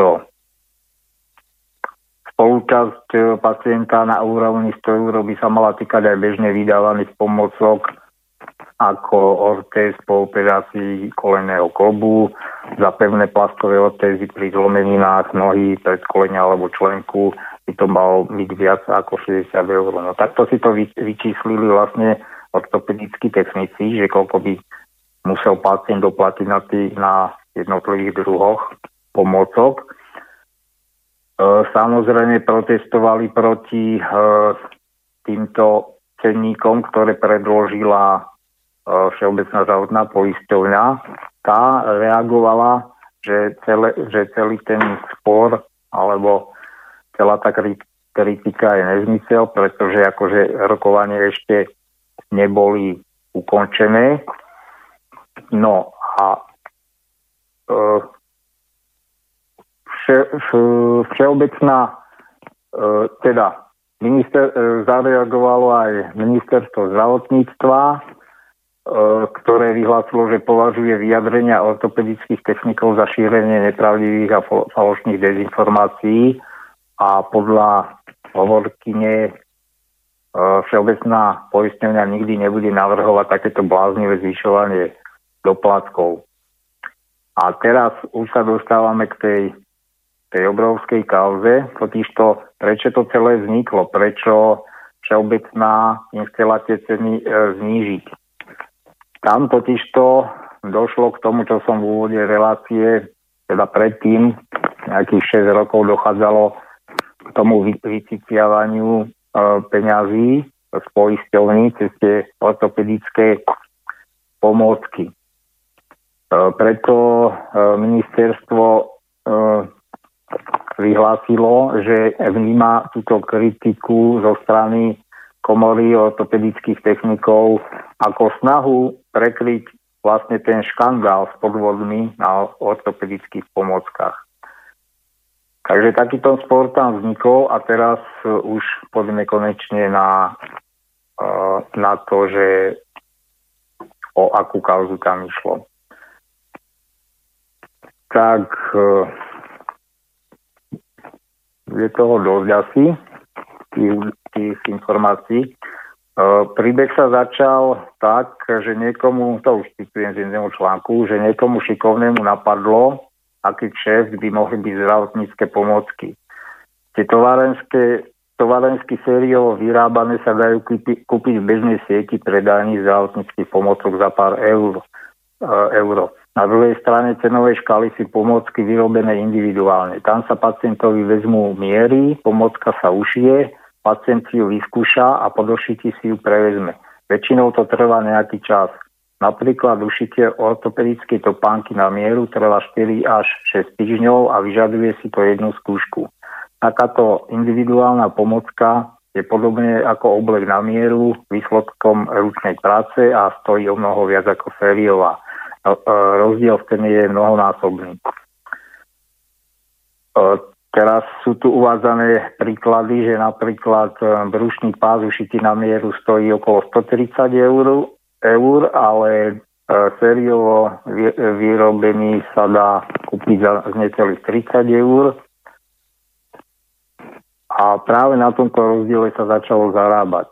Pacient dostal lacnú sériovku zo škatule, poistovne sa vyúčtovala ušitá na mieru. Aby toho nebolo málo, stávali sa aj prípady, keď pacient pomôcku, ktorú za neho zaplatila poisťovňa, musel vrátiť a tú istú použitú dostal kdosi iný. Tuto musím poznamenať, že ono by to nebolo možné, keby tie pomocky nevydával priamo ten lekár. Totižto podľa zákona je to zakázané, či lieky alebo aj zdravotné pomocky mal by si pacient na ten recept vyzdvihnúť v lekárni, áno, alebo v špecializovanej predajnici zdravotných pomocok. Takže tu nám obchádzali zákon lekári týmto spôsobom, že vydávali tie pomocky priamo v ambulancii. Teraz ako na to prišli na tie poisťovne? Všeobecná zdravotná poisťovňa zaplatila za zdravotnícke pomocky na mieru ešte v roku 2011 20 miliónov, ale o 5 rokov to už bolo 35 miliónov. Podobne na tom bola aj poisťovňa Dôvera. V roku 2011 zaplatili za pomocky 6,4 milióna, o 5 rokov už to bolo takmer dvojnásobok, 11,5 milióna. Takýto nárast bol dôvodom, prečo sa o prípady predpisovania enormného množstva individuálnych pomocok začali zaujímať poisťovne a ich súkromní detektívy špecializovaní na odhalovanie poistných podvodov. No a čo vymyslela poisťovňa Dôvera? Ja ako sledujem tieto veci, tak Dôvera má na to dosť akože vypracované metódy aj tým pracovníkov.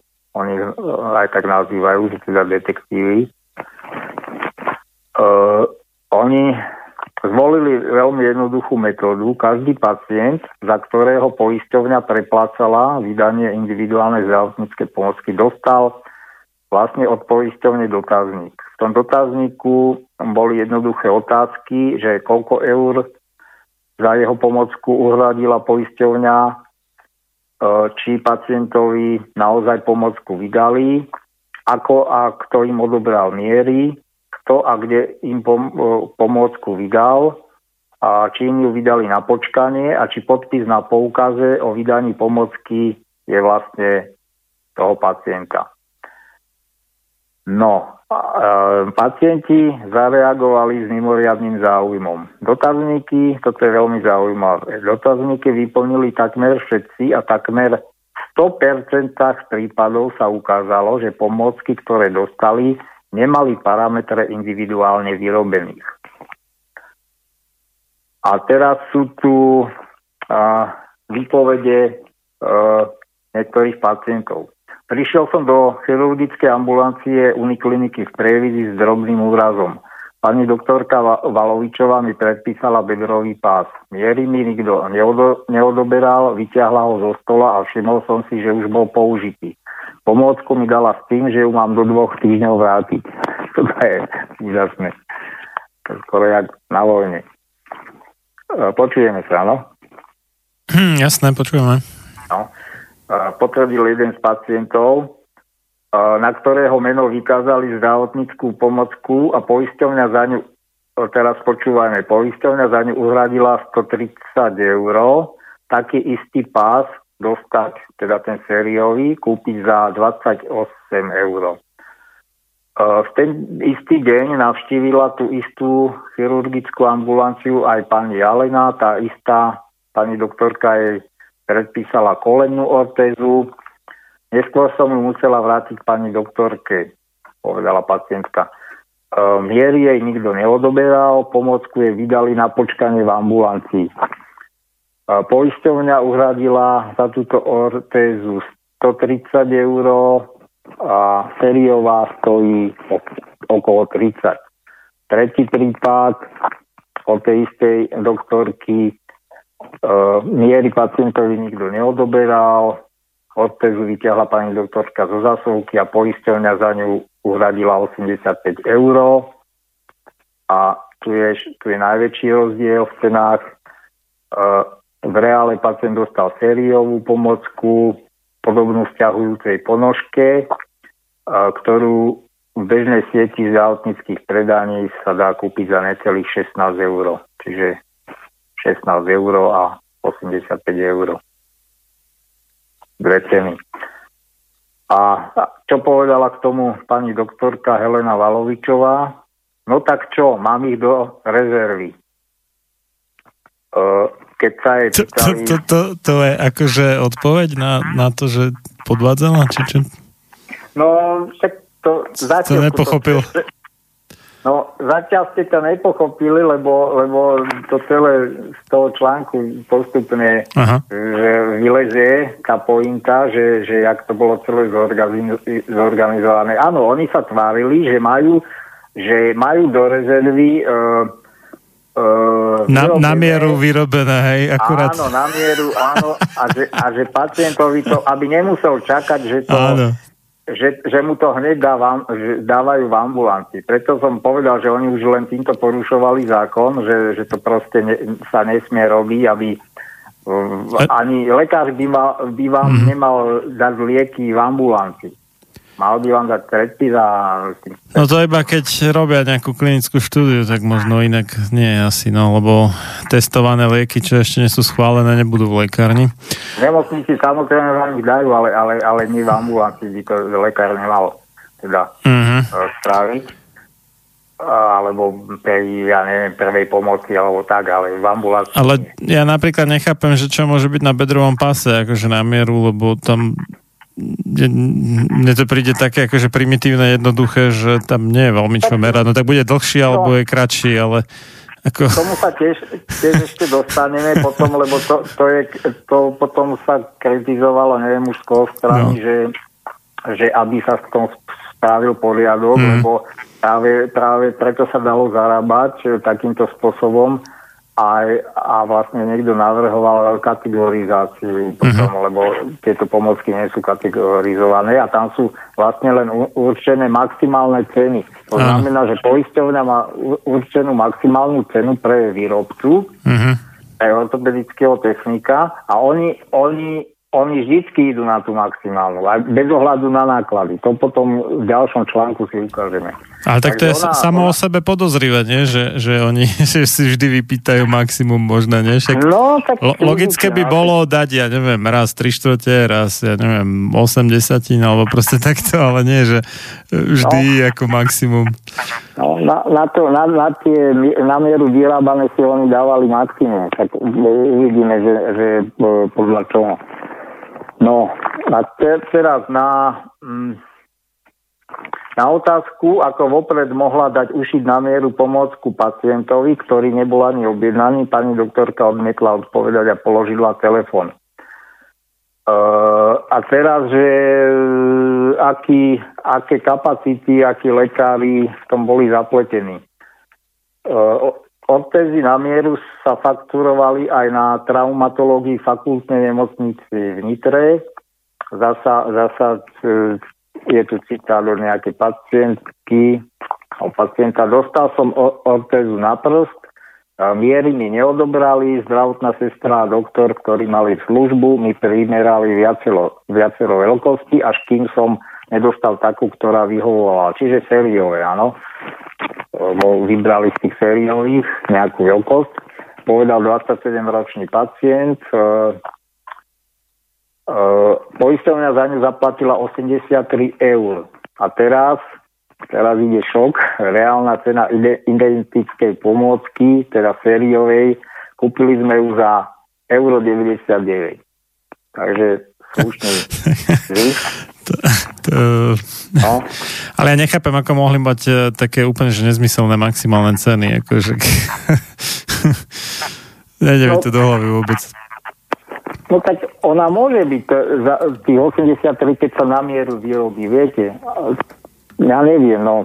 To je jedno. No ale pokiaľ sa niečo dá riešiť tak jednoducho, že je proste nejaké 3, ano. 4, 5 veľkostí sériovo vyrábaných, tak ano. Nie je dôvod to riešiť na mieru. Áno, presne, áno. Tak to je tá slunka, áno. No. V tomto prípade sa zdá, že niekto sa namiesto, a ešte dokonca, že niekto sa namiesto pacienta podpísal aj na lekársky poukaz, že tam ešte dochádzalo aj k tomu, že pacienti ani nepodpisovali ten, lebo tam musíte ten vydaný lekár, to sa volá lekársky poukaz, áno, je predpis na lieky a toto je lekársky poukaz na zdravotnú pomôcku, tak tam pacient musí byť podpísaný a dochádzalo tam prípadom, že ani to ten samotný pacient nepodpisoval, ale niekto daňal. No, na lekárskom poukaze je napísané, že vzhľadom na zdravotný stav pacienta nie je možné predpísať sériovú zdravotnícku pomôcku, treba ju individuálne vyhotoviť pre potreby pacienta. Na pečiatke na lekárskom poukazu je meno MUDR Šimona Kóni, a to je prednosta kliniky úrazovej chirurgie a ortopédie vo fakultnej nemocnici Nitre. Tá istá pečiatka toho istého doktora je aj na predpise ramenej ortézy, za ktorú poisťovňa zaplatila 78 €. Ortéze, a teraz zasa je tu citácia od pacienta, ortéza bola už použitá a nesedela mu... Toto je ešte usmevné, že dokonca mu nesedela ani veľkosť, takže viete, pacientovi dali hociakú už obnosenú pomôcku. Bola mi malá, skonštatoval pacient, ktorému ju predpísali a na počkanie mi dali na pohotovosti. Nechcem sa smiať, ale musím. Vydali na pohotovosti nitrianskej nemocnice. Pečiatka prednostu Šimona Kóniu svieti aj na poukaze na zápästnú ortézu, za ktorú poisťovňa zaplatila 57 €. Sériovú ortézu mi vydali priamo v pohotovostnej ambulancii a u traumatológa miery mi neodoberali, ani podpis na poukaze nie je môj. Tu sa opakujú tie výpovede. A teraz, že podľa informácií sú v zozname lekárov, teda medzi tými lekármi, ktorí toto celé mali páchať, veľmi zaujímavé osoby. Takmer 130 000 € stáli deklarované individuálne pomocky, ktoré mal predpísať známy ortopéd a súdny znalec v danom odbore. A pod iné poukazy sa podpísal človek, a to je tiež zaujímavé, z kategorizačnej komisie Ministerstva zdravotníctva a zdravotníckej pomôcky. No. Teraz, že kto bol v tom zapletený? Samozrejme, jednak lekári, ktorí tieto pomôcky predpisovali, čiže oni tvrdili, že nie, nestačí sériová pomôcka, že musí byť vyrobená tá individuálna. No a samozrejme potom výrobcovia tých pomôcok, ktorí vlastne, ku ktorým sa ten poukaz akože dostal, oni akože vyrobili a vlastne nevyrobili tú pomôcku, ale dali si ten poukaz, tak ako sa recept na lieky dá preplatiť zdravotnej poisťovne. Zdravotné poisťovne nejaký čas teda nič netušili, ortopedickí technici si dávali preplácať tieto poukazy a delili sa vlastne s lekármi o vzniknutý zisk. A prezident Slovenskej komory ortopedických technikov Juraj Čech vlastne o tomto všetkom vedel a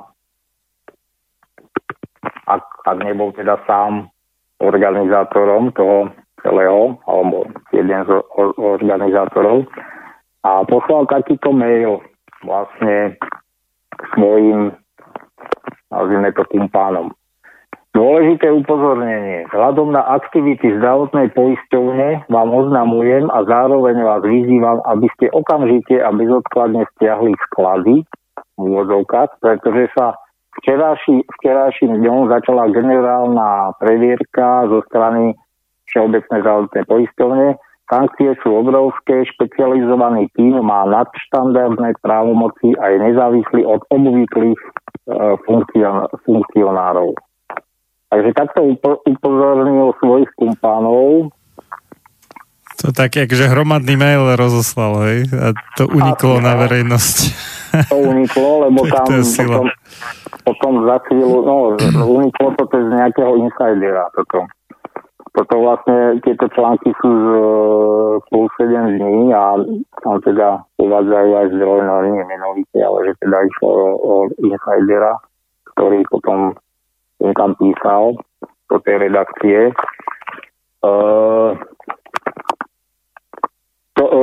A teraz, keď sa ho teda redaktorka pýtala cez telefón, že zaujímalo, že čo mal redaktorku zaujímalo, čo mal šéf komory pri debate na mysli pod slovom sklady, a kto sú to obvyklí funkcionári, tak odvetil pán prezident, že to bola dôverná informácia a nič vám k tomu nepoviem. Odmietavo zareagoval Čiech. Potom sa však predsa len pokúsil vysvetliť danú situáciu. Pomôcky boli vždy individuálne, len sa možno nevydávali tak, ako sa mali. Všetko to smerovalo ku komfortu pacienta, len sa to celé otočilo a vyšli sme z toho zlí. Nehovorím, že neprišli pochybenia. Ono to bolo tak, že úrazovka súrne potrebovala pomôcky. Volali, nadiktovali miery, pomôcka sa ušila a prišla sa odovzdať, vysvetľoval šéf komory. Na otázku, ako dokázali ušiť a dodať pomôcku počas jedinej pacientovej návštevy ambulancie, však odpovedať nevedel. Zreprodukovali sme mu to, čo sme počuli od pacientov, že pomôcky boli použité, nesedeli veľkosti a na pohotovosti im ich vydali hneď. Na to, či je odpovedal, snaha bola dať pacientovi pomôcky čím skôr. To, že to niektorí zneužívali, urobili do zásoby a mali sklady, preto dostali upozornenie, aby ich stiahli. Aby som ich trošku vystrašil, napísal som, že to rieši niekto nezávislý, aby nemali chuť volať kade svojim známym. No, takže takáto výhovorka tam bola. A teraz, aká tam, neviem, či som to povedal, aká tam bola suma, tuším, že nie.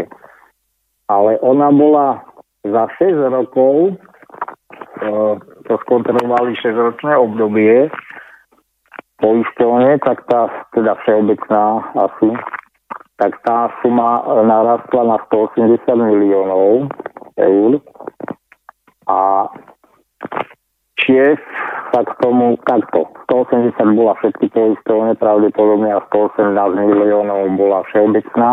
A on sa k tomu vyjadril, že čo vám mám povedať, že to sú drobné, je to smeť. Takže podľa neho to nestojí ani za povšimnutie. Tak to je iná príjmová skupina, keď sú to pre neho drobné, teda to by som si nechal ľúbiť, také peniaze. Takže, no a čo si o tom myslí advokát, nejaký Branislav Jablonka? V prípade, ak zdravotník žiada preplatiť do zdravotnej poistovne sumu za individuálnu pomôcku na mieru, hoci v skutočnosti vydal pacientovi sériovo vyrábanú pomôcku, podstatne lacnejšiu, než je pomôcka na mieru, zdravotnú poistovňu uvádza do omylu, čím jej môže spôsobiť škodu. Takéto konanie zdravotníka fyzickej osoby môže byť kvalifikované ako trestný čin podvodu. Toto je jeden článok. A teraz ten insider. To je tiež veľmi zaujímavé. Tu na podrobnejšie budeme vidieť, ako to celé prebiehalo. Takže ten napísal vlastne do redakcie maila. Netrvá to rok, nerobí to 5 ľudí. Je to systém. Tuto ešte uvažujú, že nebol jediný, kto im napísal do redakcie. Ďalší ľudia nám opísali aj iné mechanizmy, ako sa pod hlavičkou výroby individuálnych zdravotníckych pomocok odčerpávali peniaze. Ďalej citujem toho technika ortopedického. Už dlho ma nič takto nehrialo pri srdci ako otvorenie tejto pandorinej skrinky.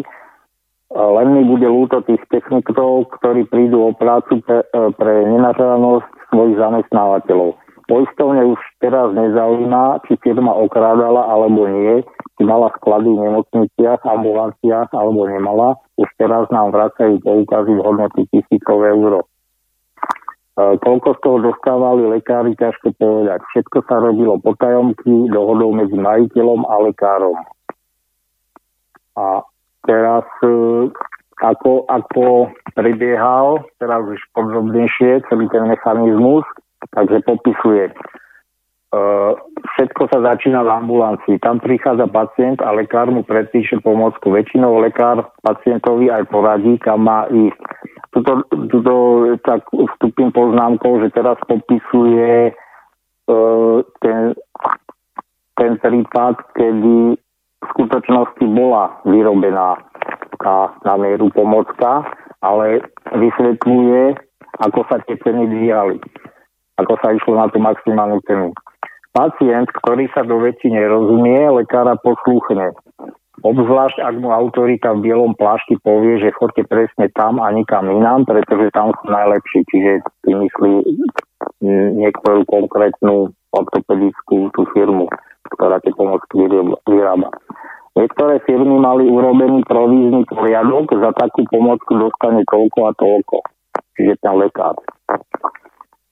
Vyplácalo sa podľa dohody. Ten, kto dával len všimne, dostal z koláča najmenej, dodáva insider.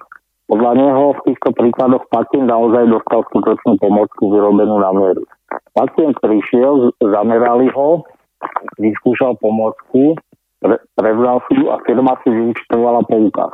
Podstata však bola v tom, koľko hodín práce sa účtovalo. Namiesto 2 hodín si účtovali aj o 3 hodiny viac. Takže seriózna cena mala byť asi do 50 eur, ale účtovalo sa aj 80 až 100 eur.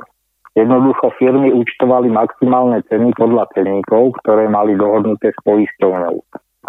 No ono sa toto ťažko, to máte ako v autoservise, keď idete do servisu tiež vám tam môžu napísať, že robili toto, tamto, hento, nabúchať tam všelijaké ceny. Stáva sa aj to, že vám tam vymenia novú súčasť, už použitú a tak ďalej, takže toto pravdepodobnosť na toto je asi veľmi ťažko robiť kontrolu a nejako to ustaviť. On to nazýva, teraz citujem ďalej, zvyšovanie cien sa hovorilo nabíjanie a v mnohých prípadoch sa nabíjalo pri každej položke. či išlo o ortopedické vložky do topánok, alebo o ortézy, korzety, či topánky na mieru. Teraz uvádza, že už konkrétne príklady. Napríklad v prípade jednej veľkej firmy z veľkého mesta denne majú asi 50 až 60 mier ortopedických vložiek, polovica vlastnejšej kategórii a polovica v drahšej kategórii. Čiže tam sa dá nabiť viac hodín. Príde pacient so sedmičkovým, čiže tým vlastnejším kódom.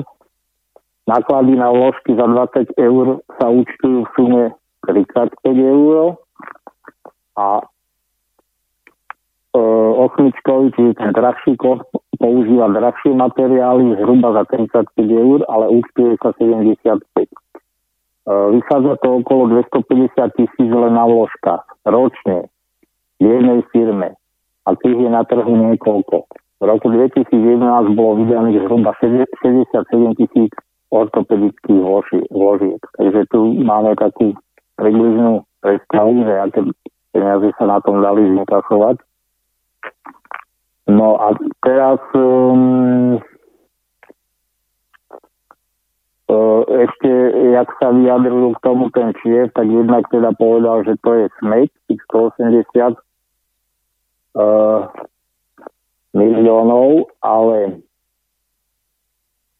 po publikovaní toho prvého článku Juraj Čech vraj poslal ďalší mail, ten tiež unikol, teda toho prostredia, v ktorom sa chcel úprimne poďakovať ovečke, ktorá ušla z košiara. Čiže niekto, kto teda vykecal tie informácie. Opäť sme Jurajovi Čefovi zatelefonovali, ako to s tou utečenou ovečkou myslel a on povedal, nepoviem vám už nič, je zjavné, že dochádza k úniku informácií, nebudem už s vami hovoriť. Položil telefón.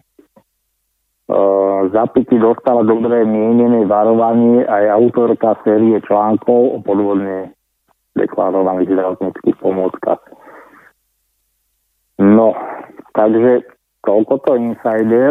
To sa akože vyhrážali, hej, niečím. Asi, lebo toto je obvyklé. Zrovna som dočítal o Masi, však od toho Murín, tuším, celú tú sériu tých. Áno. Tam presne tiež sa vyhrážali tým redaktorom. Mm-hmm. Keď niečo sa malo zverejniť, keď sa to dozvedeli. Takže pravdepodobne áno. No. A teraz vlastne na základe týchto článkov aspoň takto uvádza ten denník, že Generálna prokuratúra Slovenskej republiky na základe medializovaných informácií v týždenníku P7 dní zabezpečila prostredníctvom Krajskej prokuratúry v Bratislave preverenie zákonnosti disponovania so zdravotníckymi pomockami vyrozumila nás písomne hovorkyňa generálnej prokurátori Andreja Predajnova. Orgány činné v trestnom konaní preveria okolnosti, za ktorých lekári v spolupráci s výdajnami zdravotníckych pomocok zarábali na rozdiele cien individuálnych a sériových pomocok. No, tam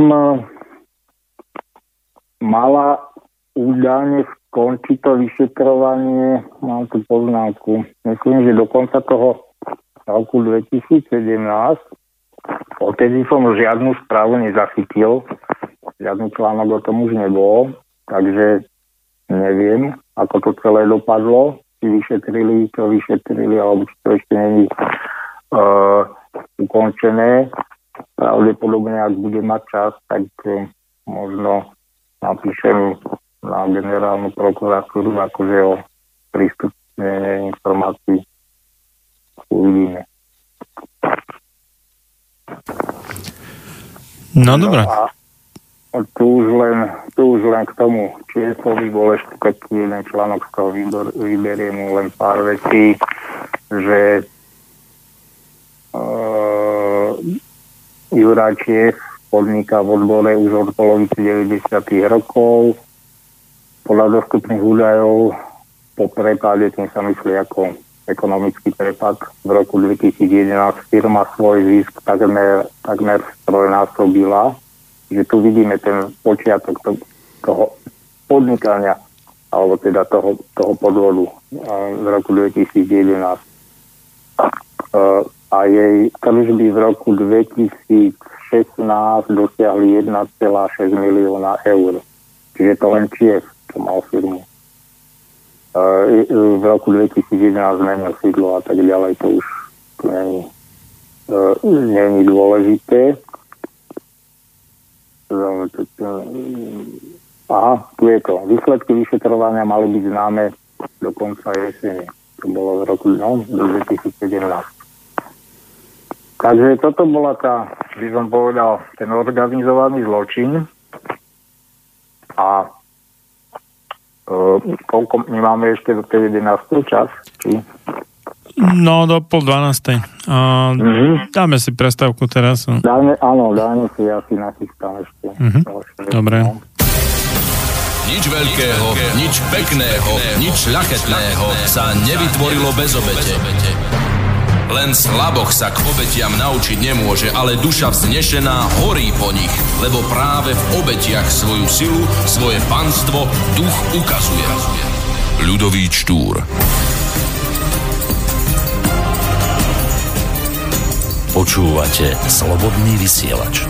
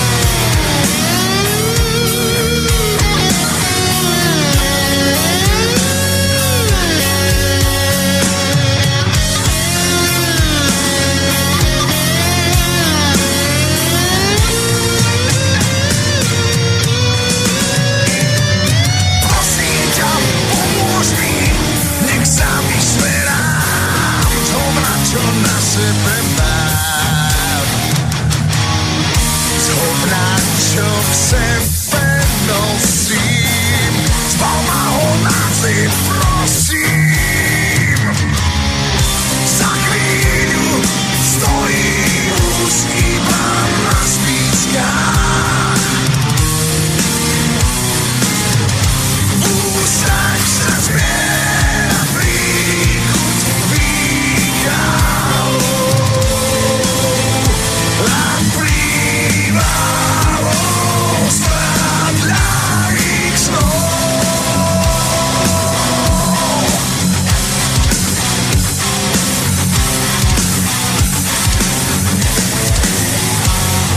Túto reláciu počúvate vďaka vašim dobrovoľným príspevkom. Ďakujeme za vašu podporu. Počúvate Slobodný vysielač. Tak sme späť v relácii Sám sebe lekárom číslo 165 o organizovanom zločine v bielom. Z Banskej Bystrice Marián Fillo a na telefónnej linke máme nášho dnešného hostia, inžiniera Pavla Škaru. Takže sme si teda máme. Ešte Ste tam? Dobre. Nepadol ste. Dobre. Tak sme si prebrali tie všelijaké údajne na mieru šité pomôcky, aký to bol celkom lukratívny podfúk. Čo ešte vyťahnete z rukava? No, je tu ešte ďalší organizovaný zločin v bielom, nie v takej veľkej sume. Ten je v podstate najnovší. Je to z februára tohto roku.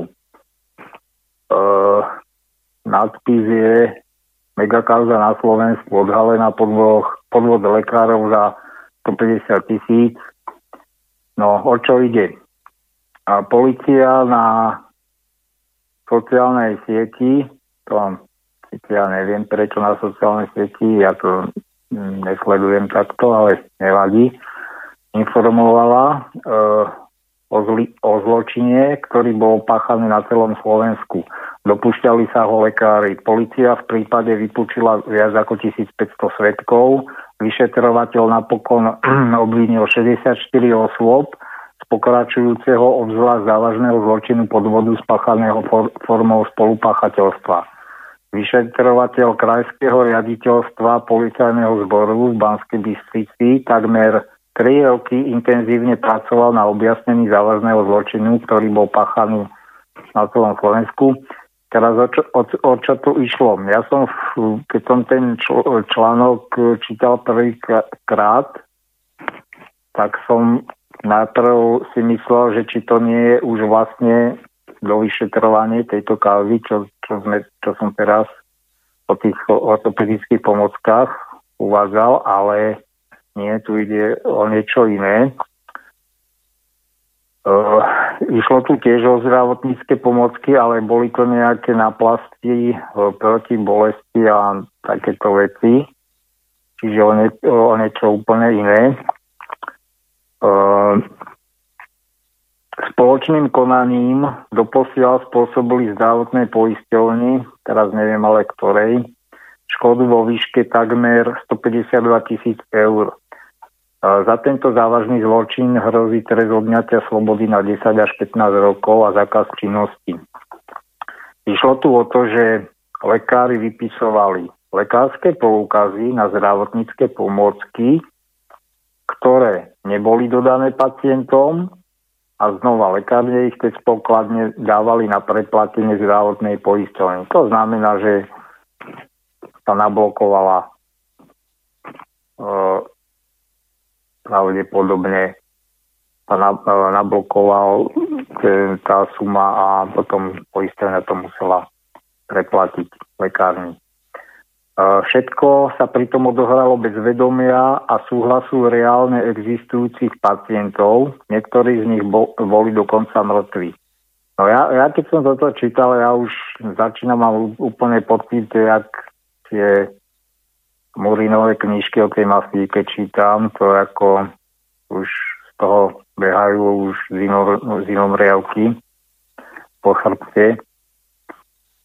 Ako to prebiehalo, obvinení mali od januára 2010 do oktobra 2015 prostredníctvom mandatárov, ako aj štatutárov dvoch spoločností v Banskej Bystrice po vzájomnej dohode s poskytovateľmi zdravotnej starostlivosti, čiže to sú lekári, a s poskytovateľmi lekárenskej starostlivosti, čiže s lekárnikmi, zorganizovať rekazy z lekárov a lekárnikov. Čiže boli v tom zapletení lekári, lekárnici a ešte nejaké dve súkromné spoločnosti. Polícia začala trestné stíhanie v roku 2016.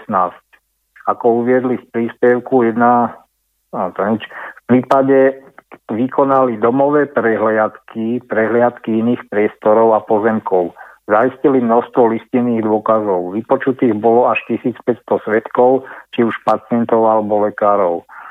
Tu je ďalšia zaujímavá vec, to už je trošku nechutné. Ďalších takmer 800 svedkov už bolo mŕtvych a ostatných nebolo možné vypočuť z dôvodu zlého psychického stavu alebo neprítomnosti v mieste bydliska, bezdomovci, dlhodobo odsťahovaní a tak ďalej do zahraničia. Čiže z tohto vidíme, že oni tie predpisy alebo tie poukazy na tie zdravotnícke pomocky jednak predpisovali na starých ľudí, mnohí už tak nás auto vypol, takže idem to zase vytočiť. A zrušil auto po hodine zrejme. Takže dokončím to, že proste si fakturujú aj na, dá sa povedať, na čierne duše, alebo neexistujúce duše, niekedy aj na mŕtvych, tu na to bude za chvíľku spomenuté, alebo na občanov, ktorí žijú v zahraničí, ktorí sú síce u toho lekára evidovaní, hovorím konkrétne tu na jednej zubárke, to som sa dopočul, takže normálne si napíše výkony a dá vyfakturovať, že robila zákrok na pacientovi, ktorý tu v tej dobe absolútne nebol na Slovensku, po zahraničí. Takže toto sa dialo aj v tomto prípade. A ďalej pokračujem. Po vykonaní analýz výsluchov, ako aj záverov znaleckého skúmania 31. januára 2019 vyšetrovateľ obvinil 64 osôb. Tu len poznamenám, že spolu to bolo 64 osôb a z toho bolo 59 lekárov. Z pokračujúceho obzvlášť závažného zločinu podvodu, spáchaného formou spolupáchateľstva, prípad však zďaleka nekončí, aj naďalej je v štádiu vyšetrovania. Spisový materiál podľa polície v súčasnosti obsahuje viac ako 60,000 listov. Vieme si predstaviť teda, čo je to za robotu. A v ďalšom článku sú trošku podrobnosti. Vyšetrovateľ krajského riaditeľstva policajného zboru Banskej Bystrici obvinil štatutára spoločnosti Kvadrakár Petra Kyseleho znova z toho závažného zločinu podvodu a ďalších 63 osôb, že sa na podvode podielali. Lekári z celého Slovenska mali predpisovať náplaste na hojenie rán, takzvané mokré krytie pacientom, ktorí o akýchsi náplastiach ani nevedeli, v prípade ich dostali podstatne menej, ako im ich lekár vypísal. Vyskytnúť sa malo dokonca niekoľko prípadov, keď lekári predpísali náplast mŕtvým pacientom. Lekárka z Brezňanskej nemocnice takto liečila muža 8 dní po jeho smrti. Ďalší lekár sa v úvodzovkách stará o pacienta pochovaného pred pol rokom. Do podvodného reťazca je podľa polície zapojených aj 9 lekární. Lekárnici neoprávnene vydané lekárske preukazy retaxovali, čiže asi nablokovali cez pokladne a predložili ich na predplatenie zdravotnej poisťovni Dôvera. Čiže išlo o dôveru. Teraz, ako si to všimli v tej poisťovni? Inkriminované lekárske poukazy prechádzali cez pokladne lekární na zhromaždené, čiže proste boli už nachystané a v takých kôpkách, alebo jak by som to povedal, keď mal dotyčný lekárnik asi čas, tak ich nablokoval teda naraz od viacerých pacientov a často od takých, ktorí si pre náplast z podivných dôvodov zašli do lekární vzdialených niekoľko desiatkov kilometrov. Napríklad muž z Banskej Bystrice cestoval pre náplast až do Dunajskej Stredy. No, čiže oni, lekár vydal nejaký ten poukaz, ale keď mal vydal ho na pacienta z Banskej Bystrice, ale keď mal známeho, alebo tá sieť organizovaná, keď mal toho lekárnika v Dunajskej Strede, no tak mu to nablokoval lekárnik v Dunajskej Strede. Čiže takto si to všimli tí detektívy z poisťovne Dôvera. Ako uviedol zástupca poškodenej poisťovne Peter Vincenz, išlo výhradne o produkty jednej spoločnosti v Nitri. Vyšetrovanie prípadu bolo mimoriadne náročné. Policajti potrebovali hovoriť s 2200 pacientami, na ktorých mená lekári vydali podozrivé poukazy. Z nich už 790 medzičasom umrelo a ďalšiu stovku pacientov nebolo možné vypočuť. Išlo buď o bezdomovcov, dementných ľudí alebo osoby dlhodobo sa zdržujúce v zahraničí. Škoda pôvodne odhadovaná na takmer 700 000 eur sa len vďaka tomu, teda že nevypočuli všetkých, alebo on to tak vysvetľuje, strekla na už spomínanú preukázateľnú sumu 150 000, ktorá je podložená výpovedami pacientov. Lekári nepredpisovali na plaste na čierne duše len tak, z ceny každej predpísanej náplaste malo vraj ísť do ich vreckách 10%, čo v niektorých prípadoch znamenalo 40 eur za jedinú náplast. Tu vidíme zas, aká je asi tá cena v tej náplaste.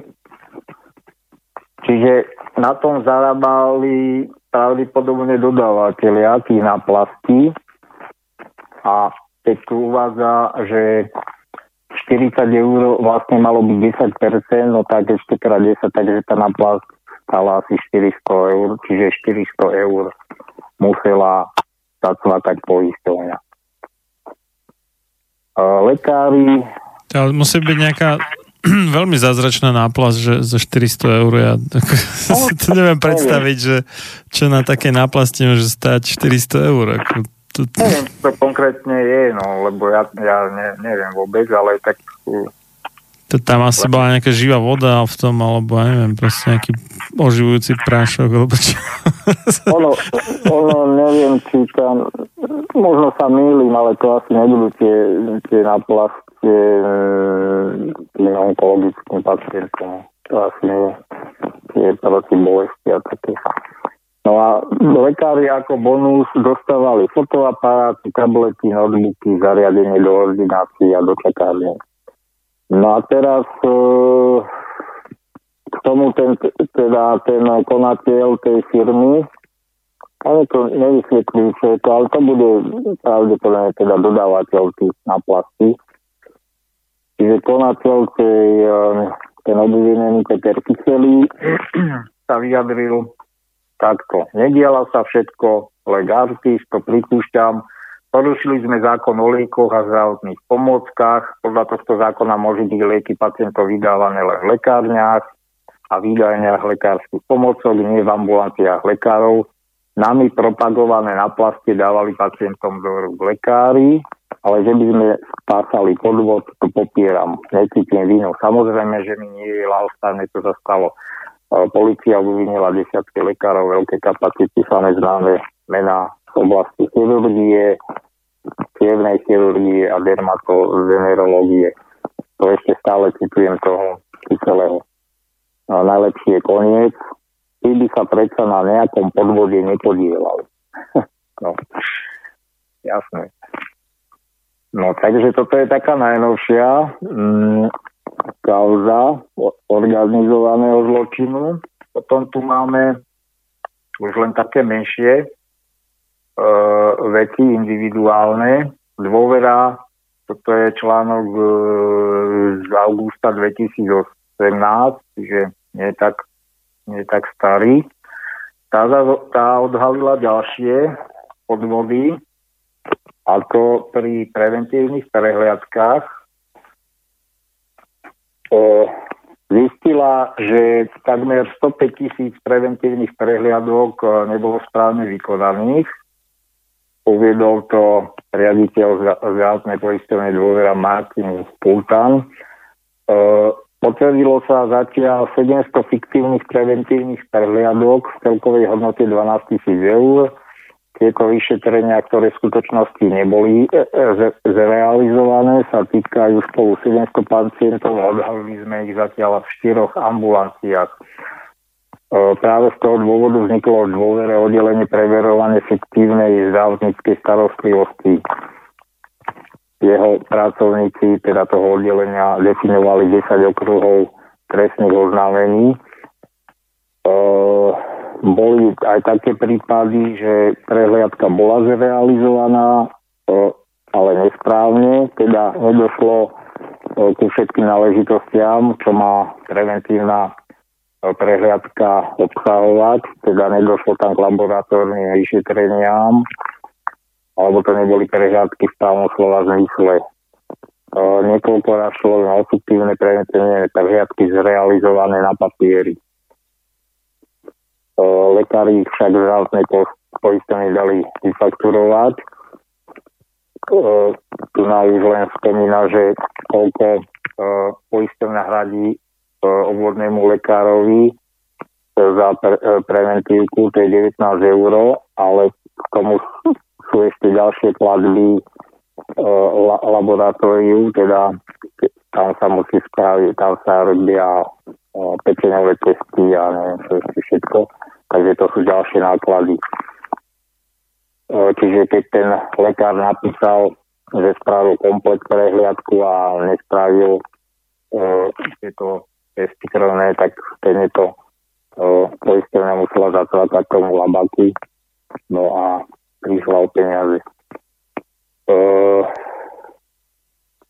Z údajov vyplýva, že najčastejšie hlásili vykazovanie fiktívnej zdravotnej starostlivosti pacienti. Ďalej poisťovňa Dôvera odhalila ešte aj iné podvody, a to súbežnú liečbu pacientov u viacerých špecialistov, čo je de facto nezmysel, kde došlo k podozreniu, že jeden zo špecialistov lieči fiktívne, a potom ešte k prípadom, kde bol pacient hospitalizovaný, ale zároveň v rovnakom čase ošetrený v ambulancii v inom meste. Zdravotná poisťovňa prípady rieši v zmysle zmluvných podmienok formou pokút týmto poskytovateľom. To preverovanie ďalej pokračuje.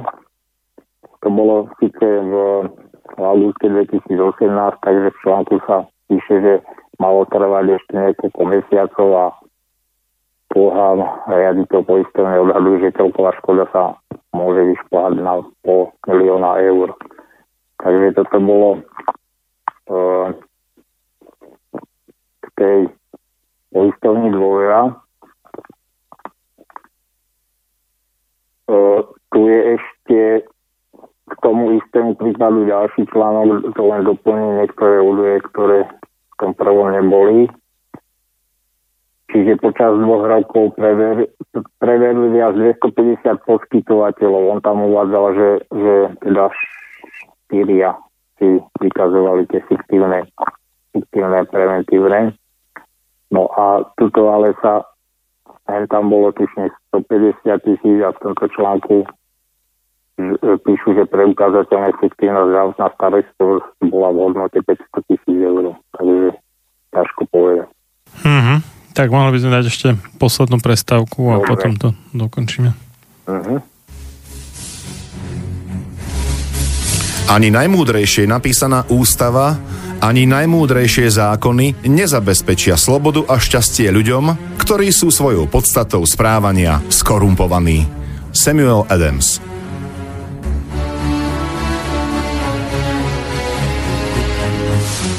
Počúvate Slobodný vysielač.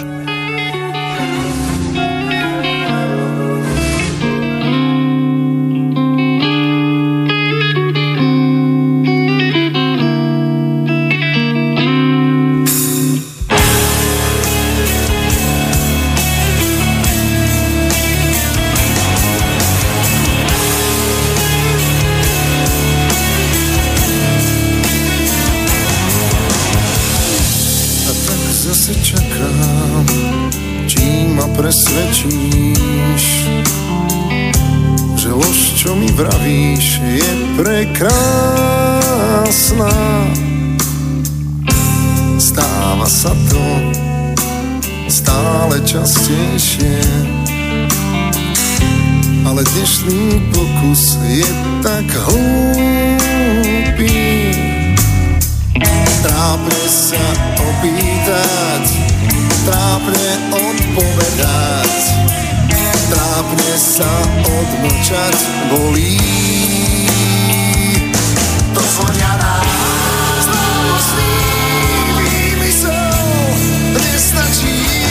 To zvonia nás, nestačí rozhovor bez rečí. To zvonia nás, bez rečí príbytok falošný.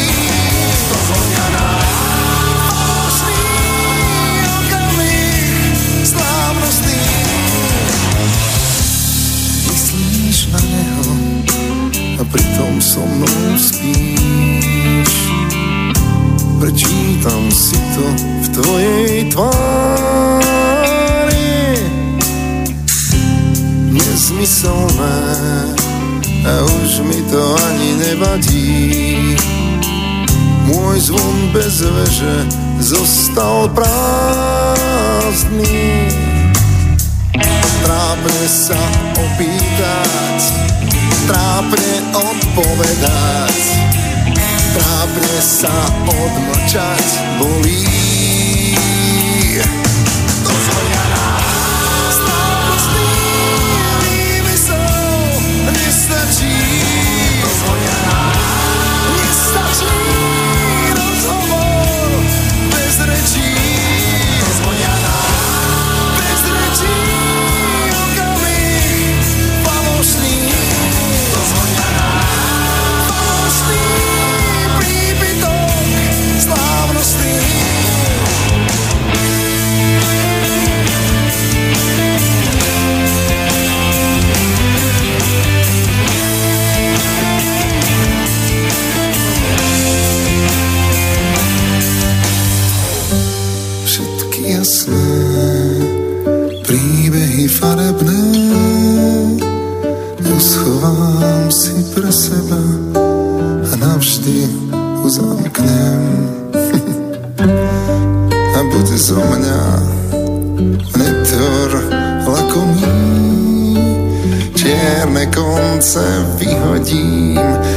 Navždy zmiznú preč.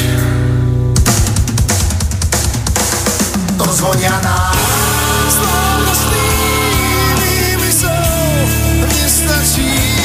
To zvonia nás, nestačí rozhovor bez rečí.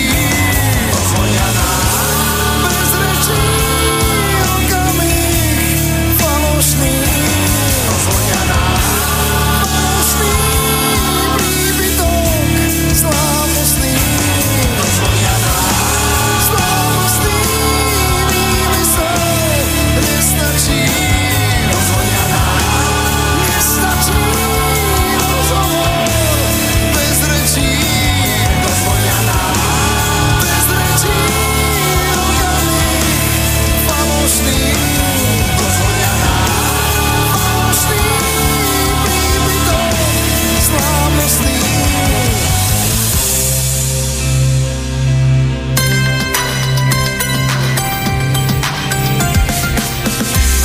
Či severe, na východe či západe nás počúvate vy, naši poslucháči. Slobodný vysielač, váš rodinný spoločník.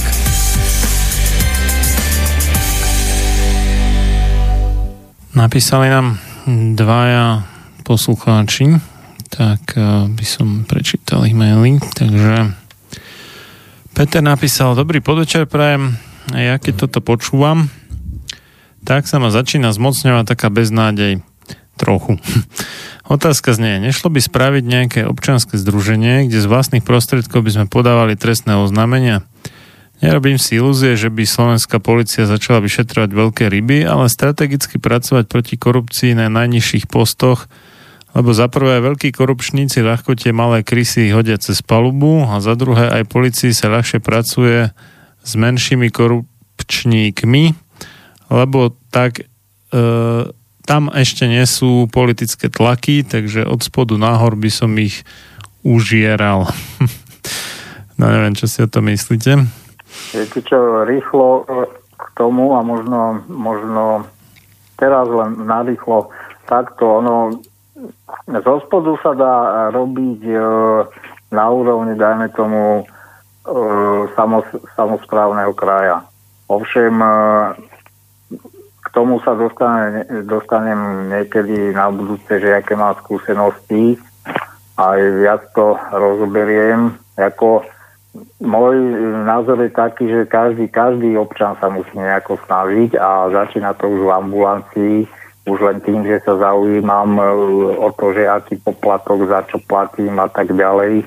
A či ho vôbec mám platiť a tak ďalej.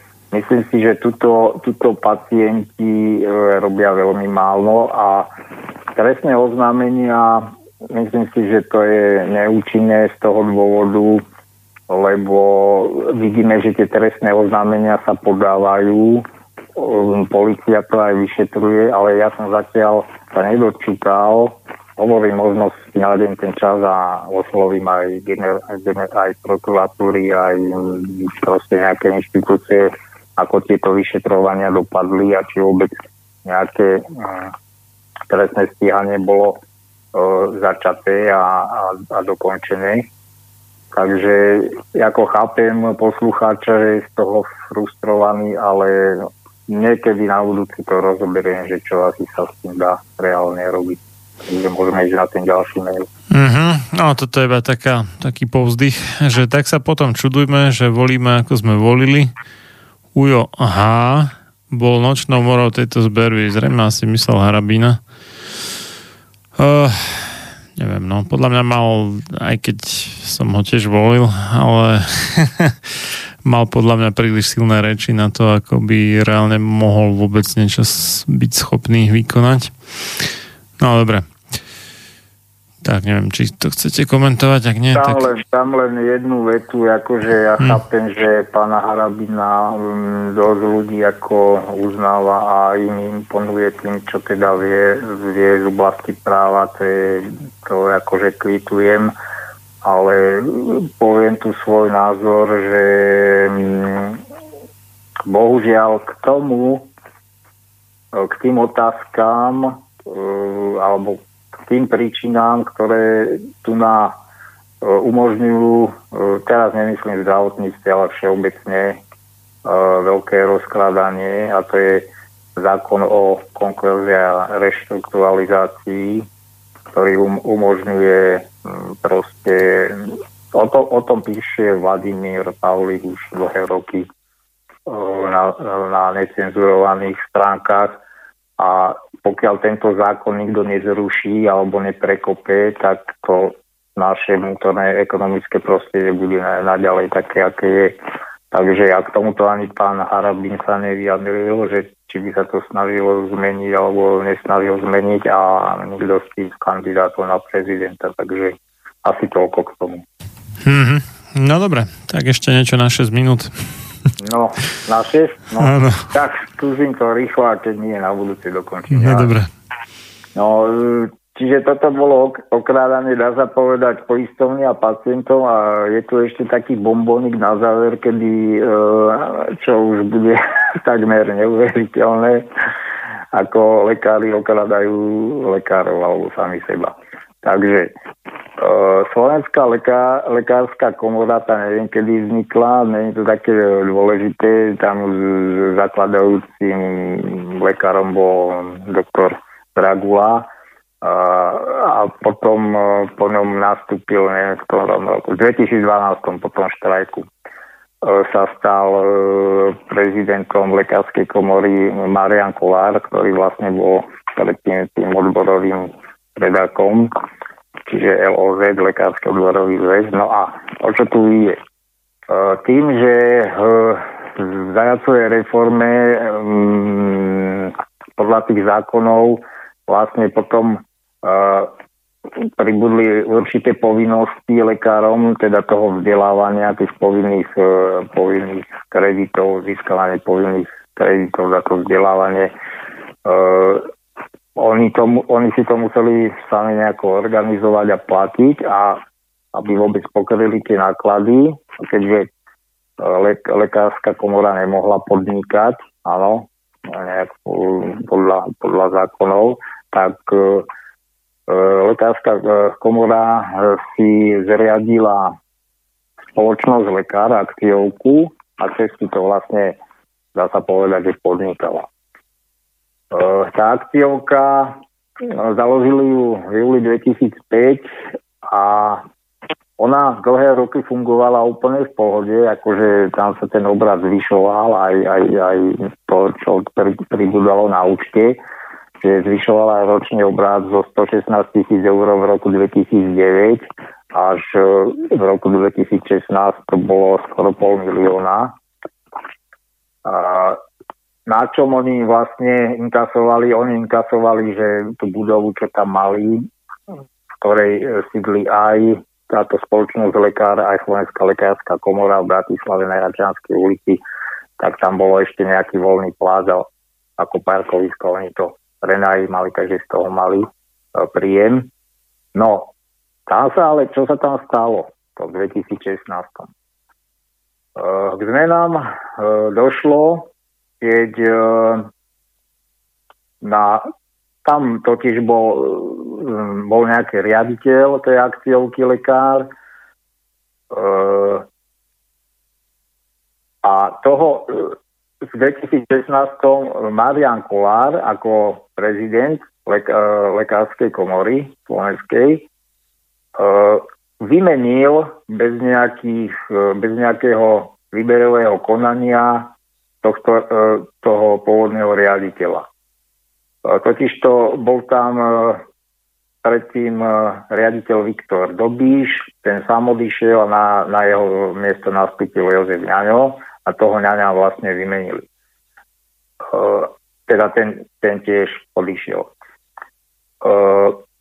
Žiadne výberové konanie tam nebolo a tu sa vyjadruje k tomu Mária Kuniaková, ktorá je vlastne riaditeľkou regionálnej tej Slovenskej lekárskej komory v Banskej Bystrici, čiže tá komora má svoje pobočky.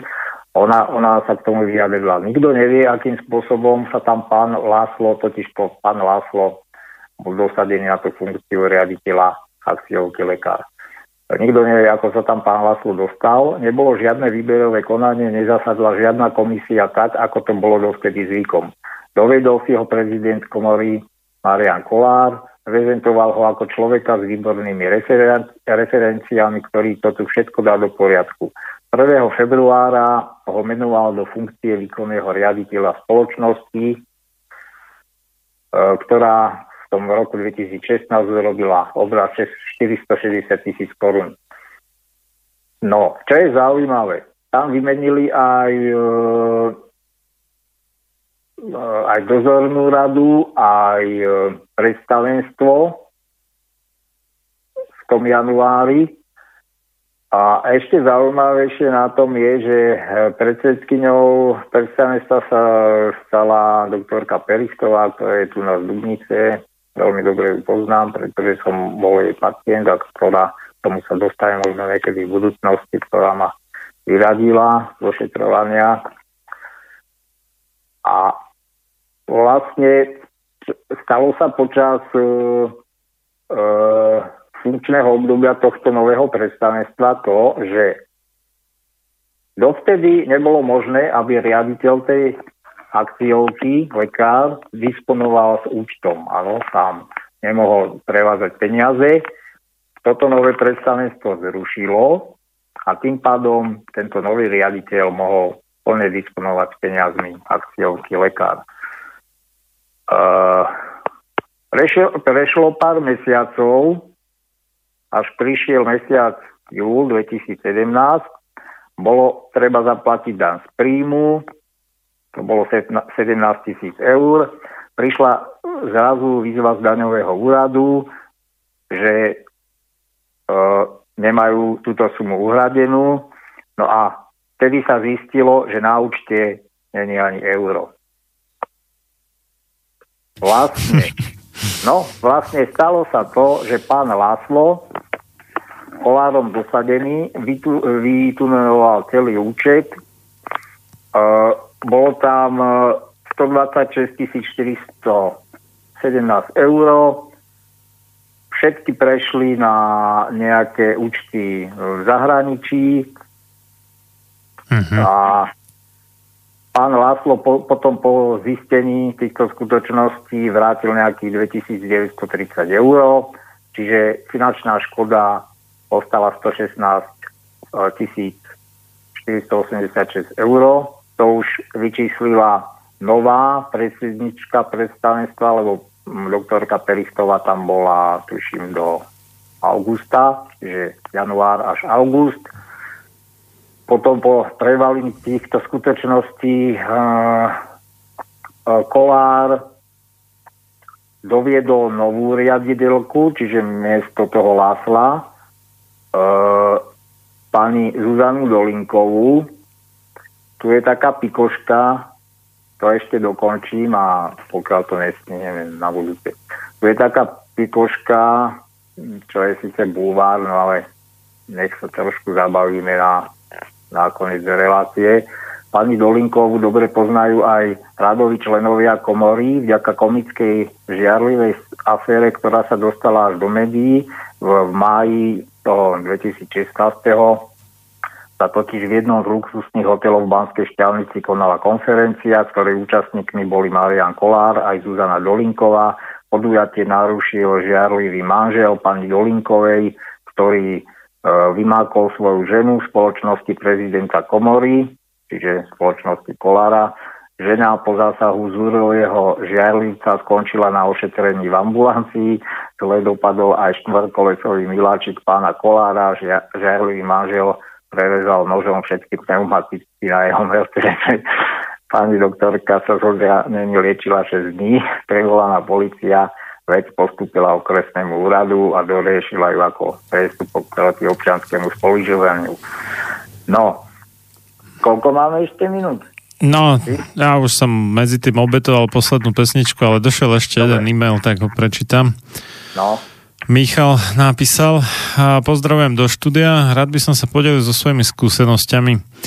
A ja som pacient, ktorému boli vyhotovené ortopedické vložky do topánok. Aj keď som absolvoval meranie na vyrobenie vložiek na mieru, výsledok bol taký, že ich nemôžem nosiť, lebo ak si ich dám do topánok, tak topánky neobujem. Keď som to povedal lekárovi, ten len konštatoval, že vie o tom, že vložky sú vysoké a nedajú sa použiť. Zaplatil som doplatok, ale nie sú nositeľné. Nakoniec som si kúpil v Sanitase za zhruba 5 eur. Jedná sa síce o malú položku, ale pri veľkom počte sú to nezanedbateľné financie. Takže si kúpil konfekciu, ktorá je nositeľná, namiesto niečoho na mieru, čo je určite oveľa drahšie a nie je nositeľné. No. A osobne mám skúsenosť, že mi bolo implantované zariadenie za 1050 eur a 7200 eur zariadenia, to sú dve rôzne, ktoré museli byť extrahované, nakoľko neboli dodržané doporučené návody na implantáciu. Zariadenia mali byť aktivované po 4 až 6 týždňoch a lekár mi ho aktivoval na 3. deň. Úrad pre dohľad skonštatoval, že nedošlo k porušeniu zákona zrejme. Výsledok škoda zhruba 10 000 eur a nikto nie je zodpovedný. Skrátka biela mafia. No, tak neviem, čo k tomu dodať, toto je katastrofa. Ďakujem, že napísal poslúchať svoju skúsenosť a Ja by som bol rád, keby aj viac ľudí tieto svoje skúsenosti písalo alebo zavolalo. A hovorím k týmto možnostiam, že čo sa dá cez ten úrad riešiť, čo sa nedá, k tomu minimálne jedna relácia bude, lebo tých príkladov, čo ja viem z internetu, to je spústa a sú vlastne až tragické. Takže asi toľko, no. Takže myslím, že asi budeme končiť. Že? Áno, áno, končíme. No. Takže my vlastne budeme pokračovať 5.5. o 12. hodine. Takže... Toľko teda, tak ja ďakujem za vašu účasť v relácii a prajem o pol hodinu aj pár sekúnd pekný nový týždeň. A rovnako tak nielen vám, ale aj všetkým poslucháčom všetko dobré a pokiaľ možno, aby obišli čo najlepšie v slovenskom zdravotníctve, ale ešte lepšie bolo, aby ho vôbec nepotrebovali. Takže do počutia, do mesiac. Dobre, do počutia, dobrú noc. Tak, a my sa budeme počuť samozrejme skorej o 2 týždne, to znamená v nedeľu 21.4. To bude vlastne veľkonočná nedeľa a budeme mať reláciu s Petrom Planetom o 4 pilieroch zdravia o 12. hodine a potom večer bude Butlava Vrba s jedným nespokojným poslucháčom a to potom budete počuť, že čo to je zač. Takže do počutia o 2 týždne a dobrú noc. Táto relácia vznikla za podpory dobrovoľných príspevkov našich poslucháčov. I ty sa k nim môžeš pridať. Viac informácií nájdeš na www.slobodnyvysielac.sk. Ďakujeme.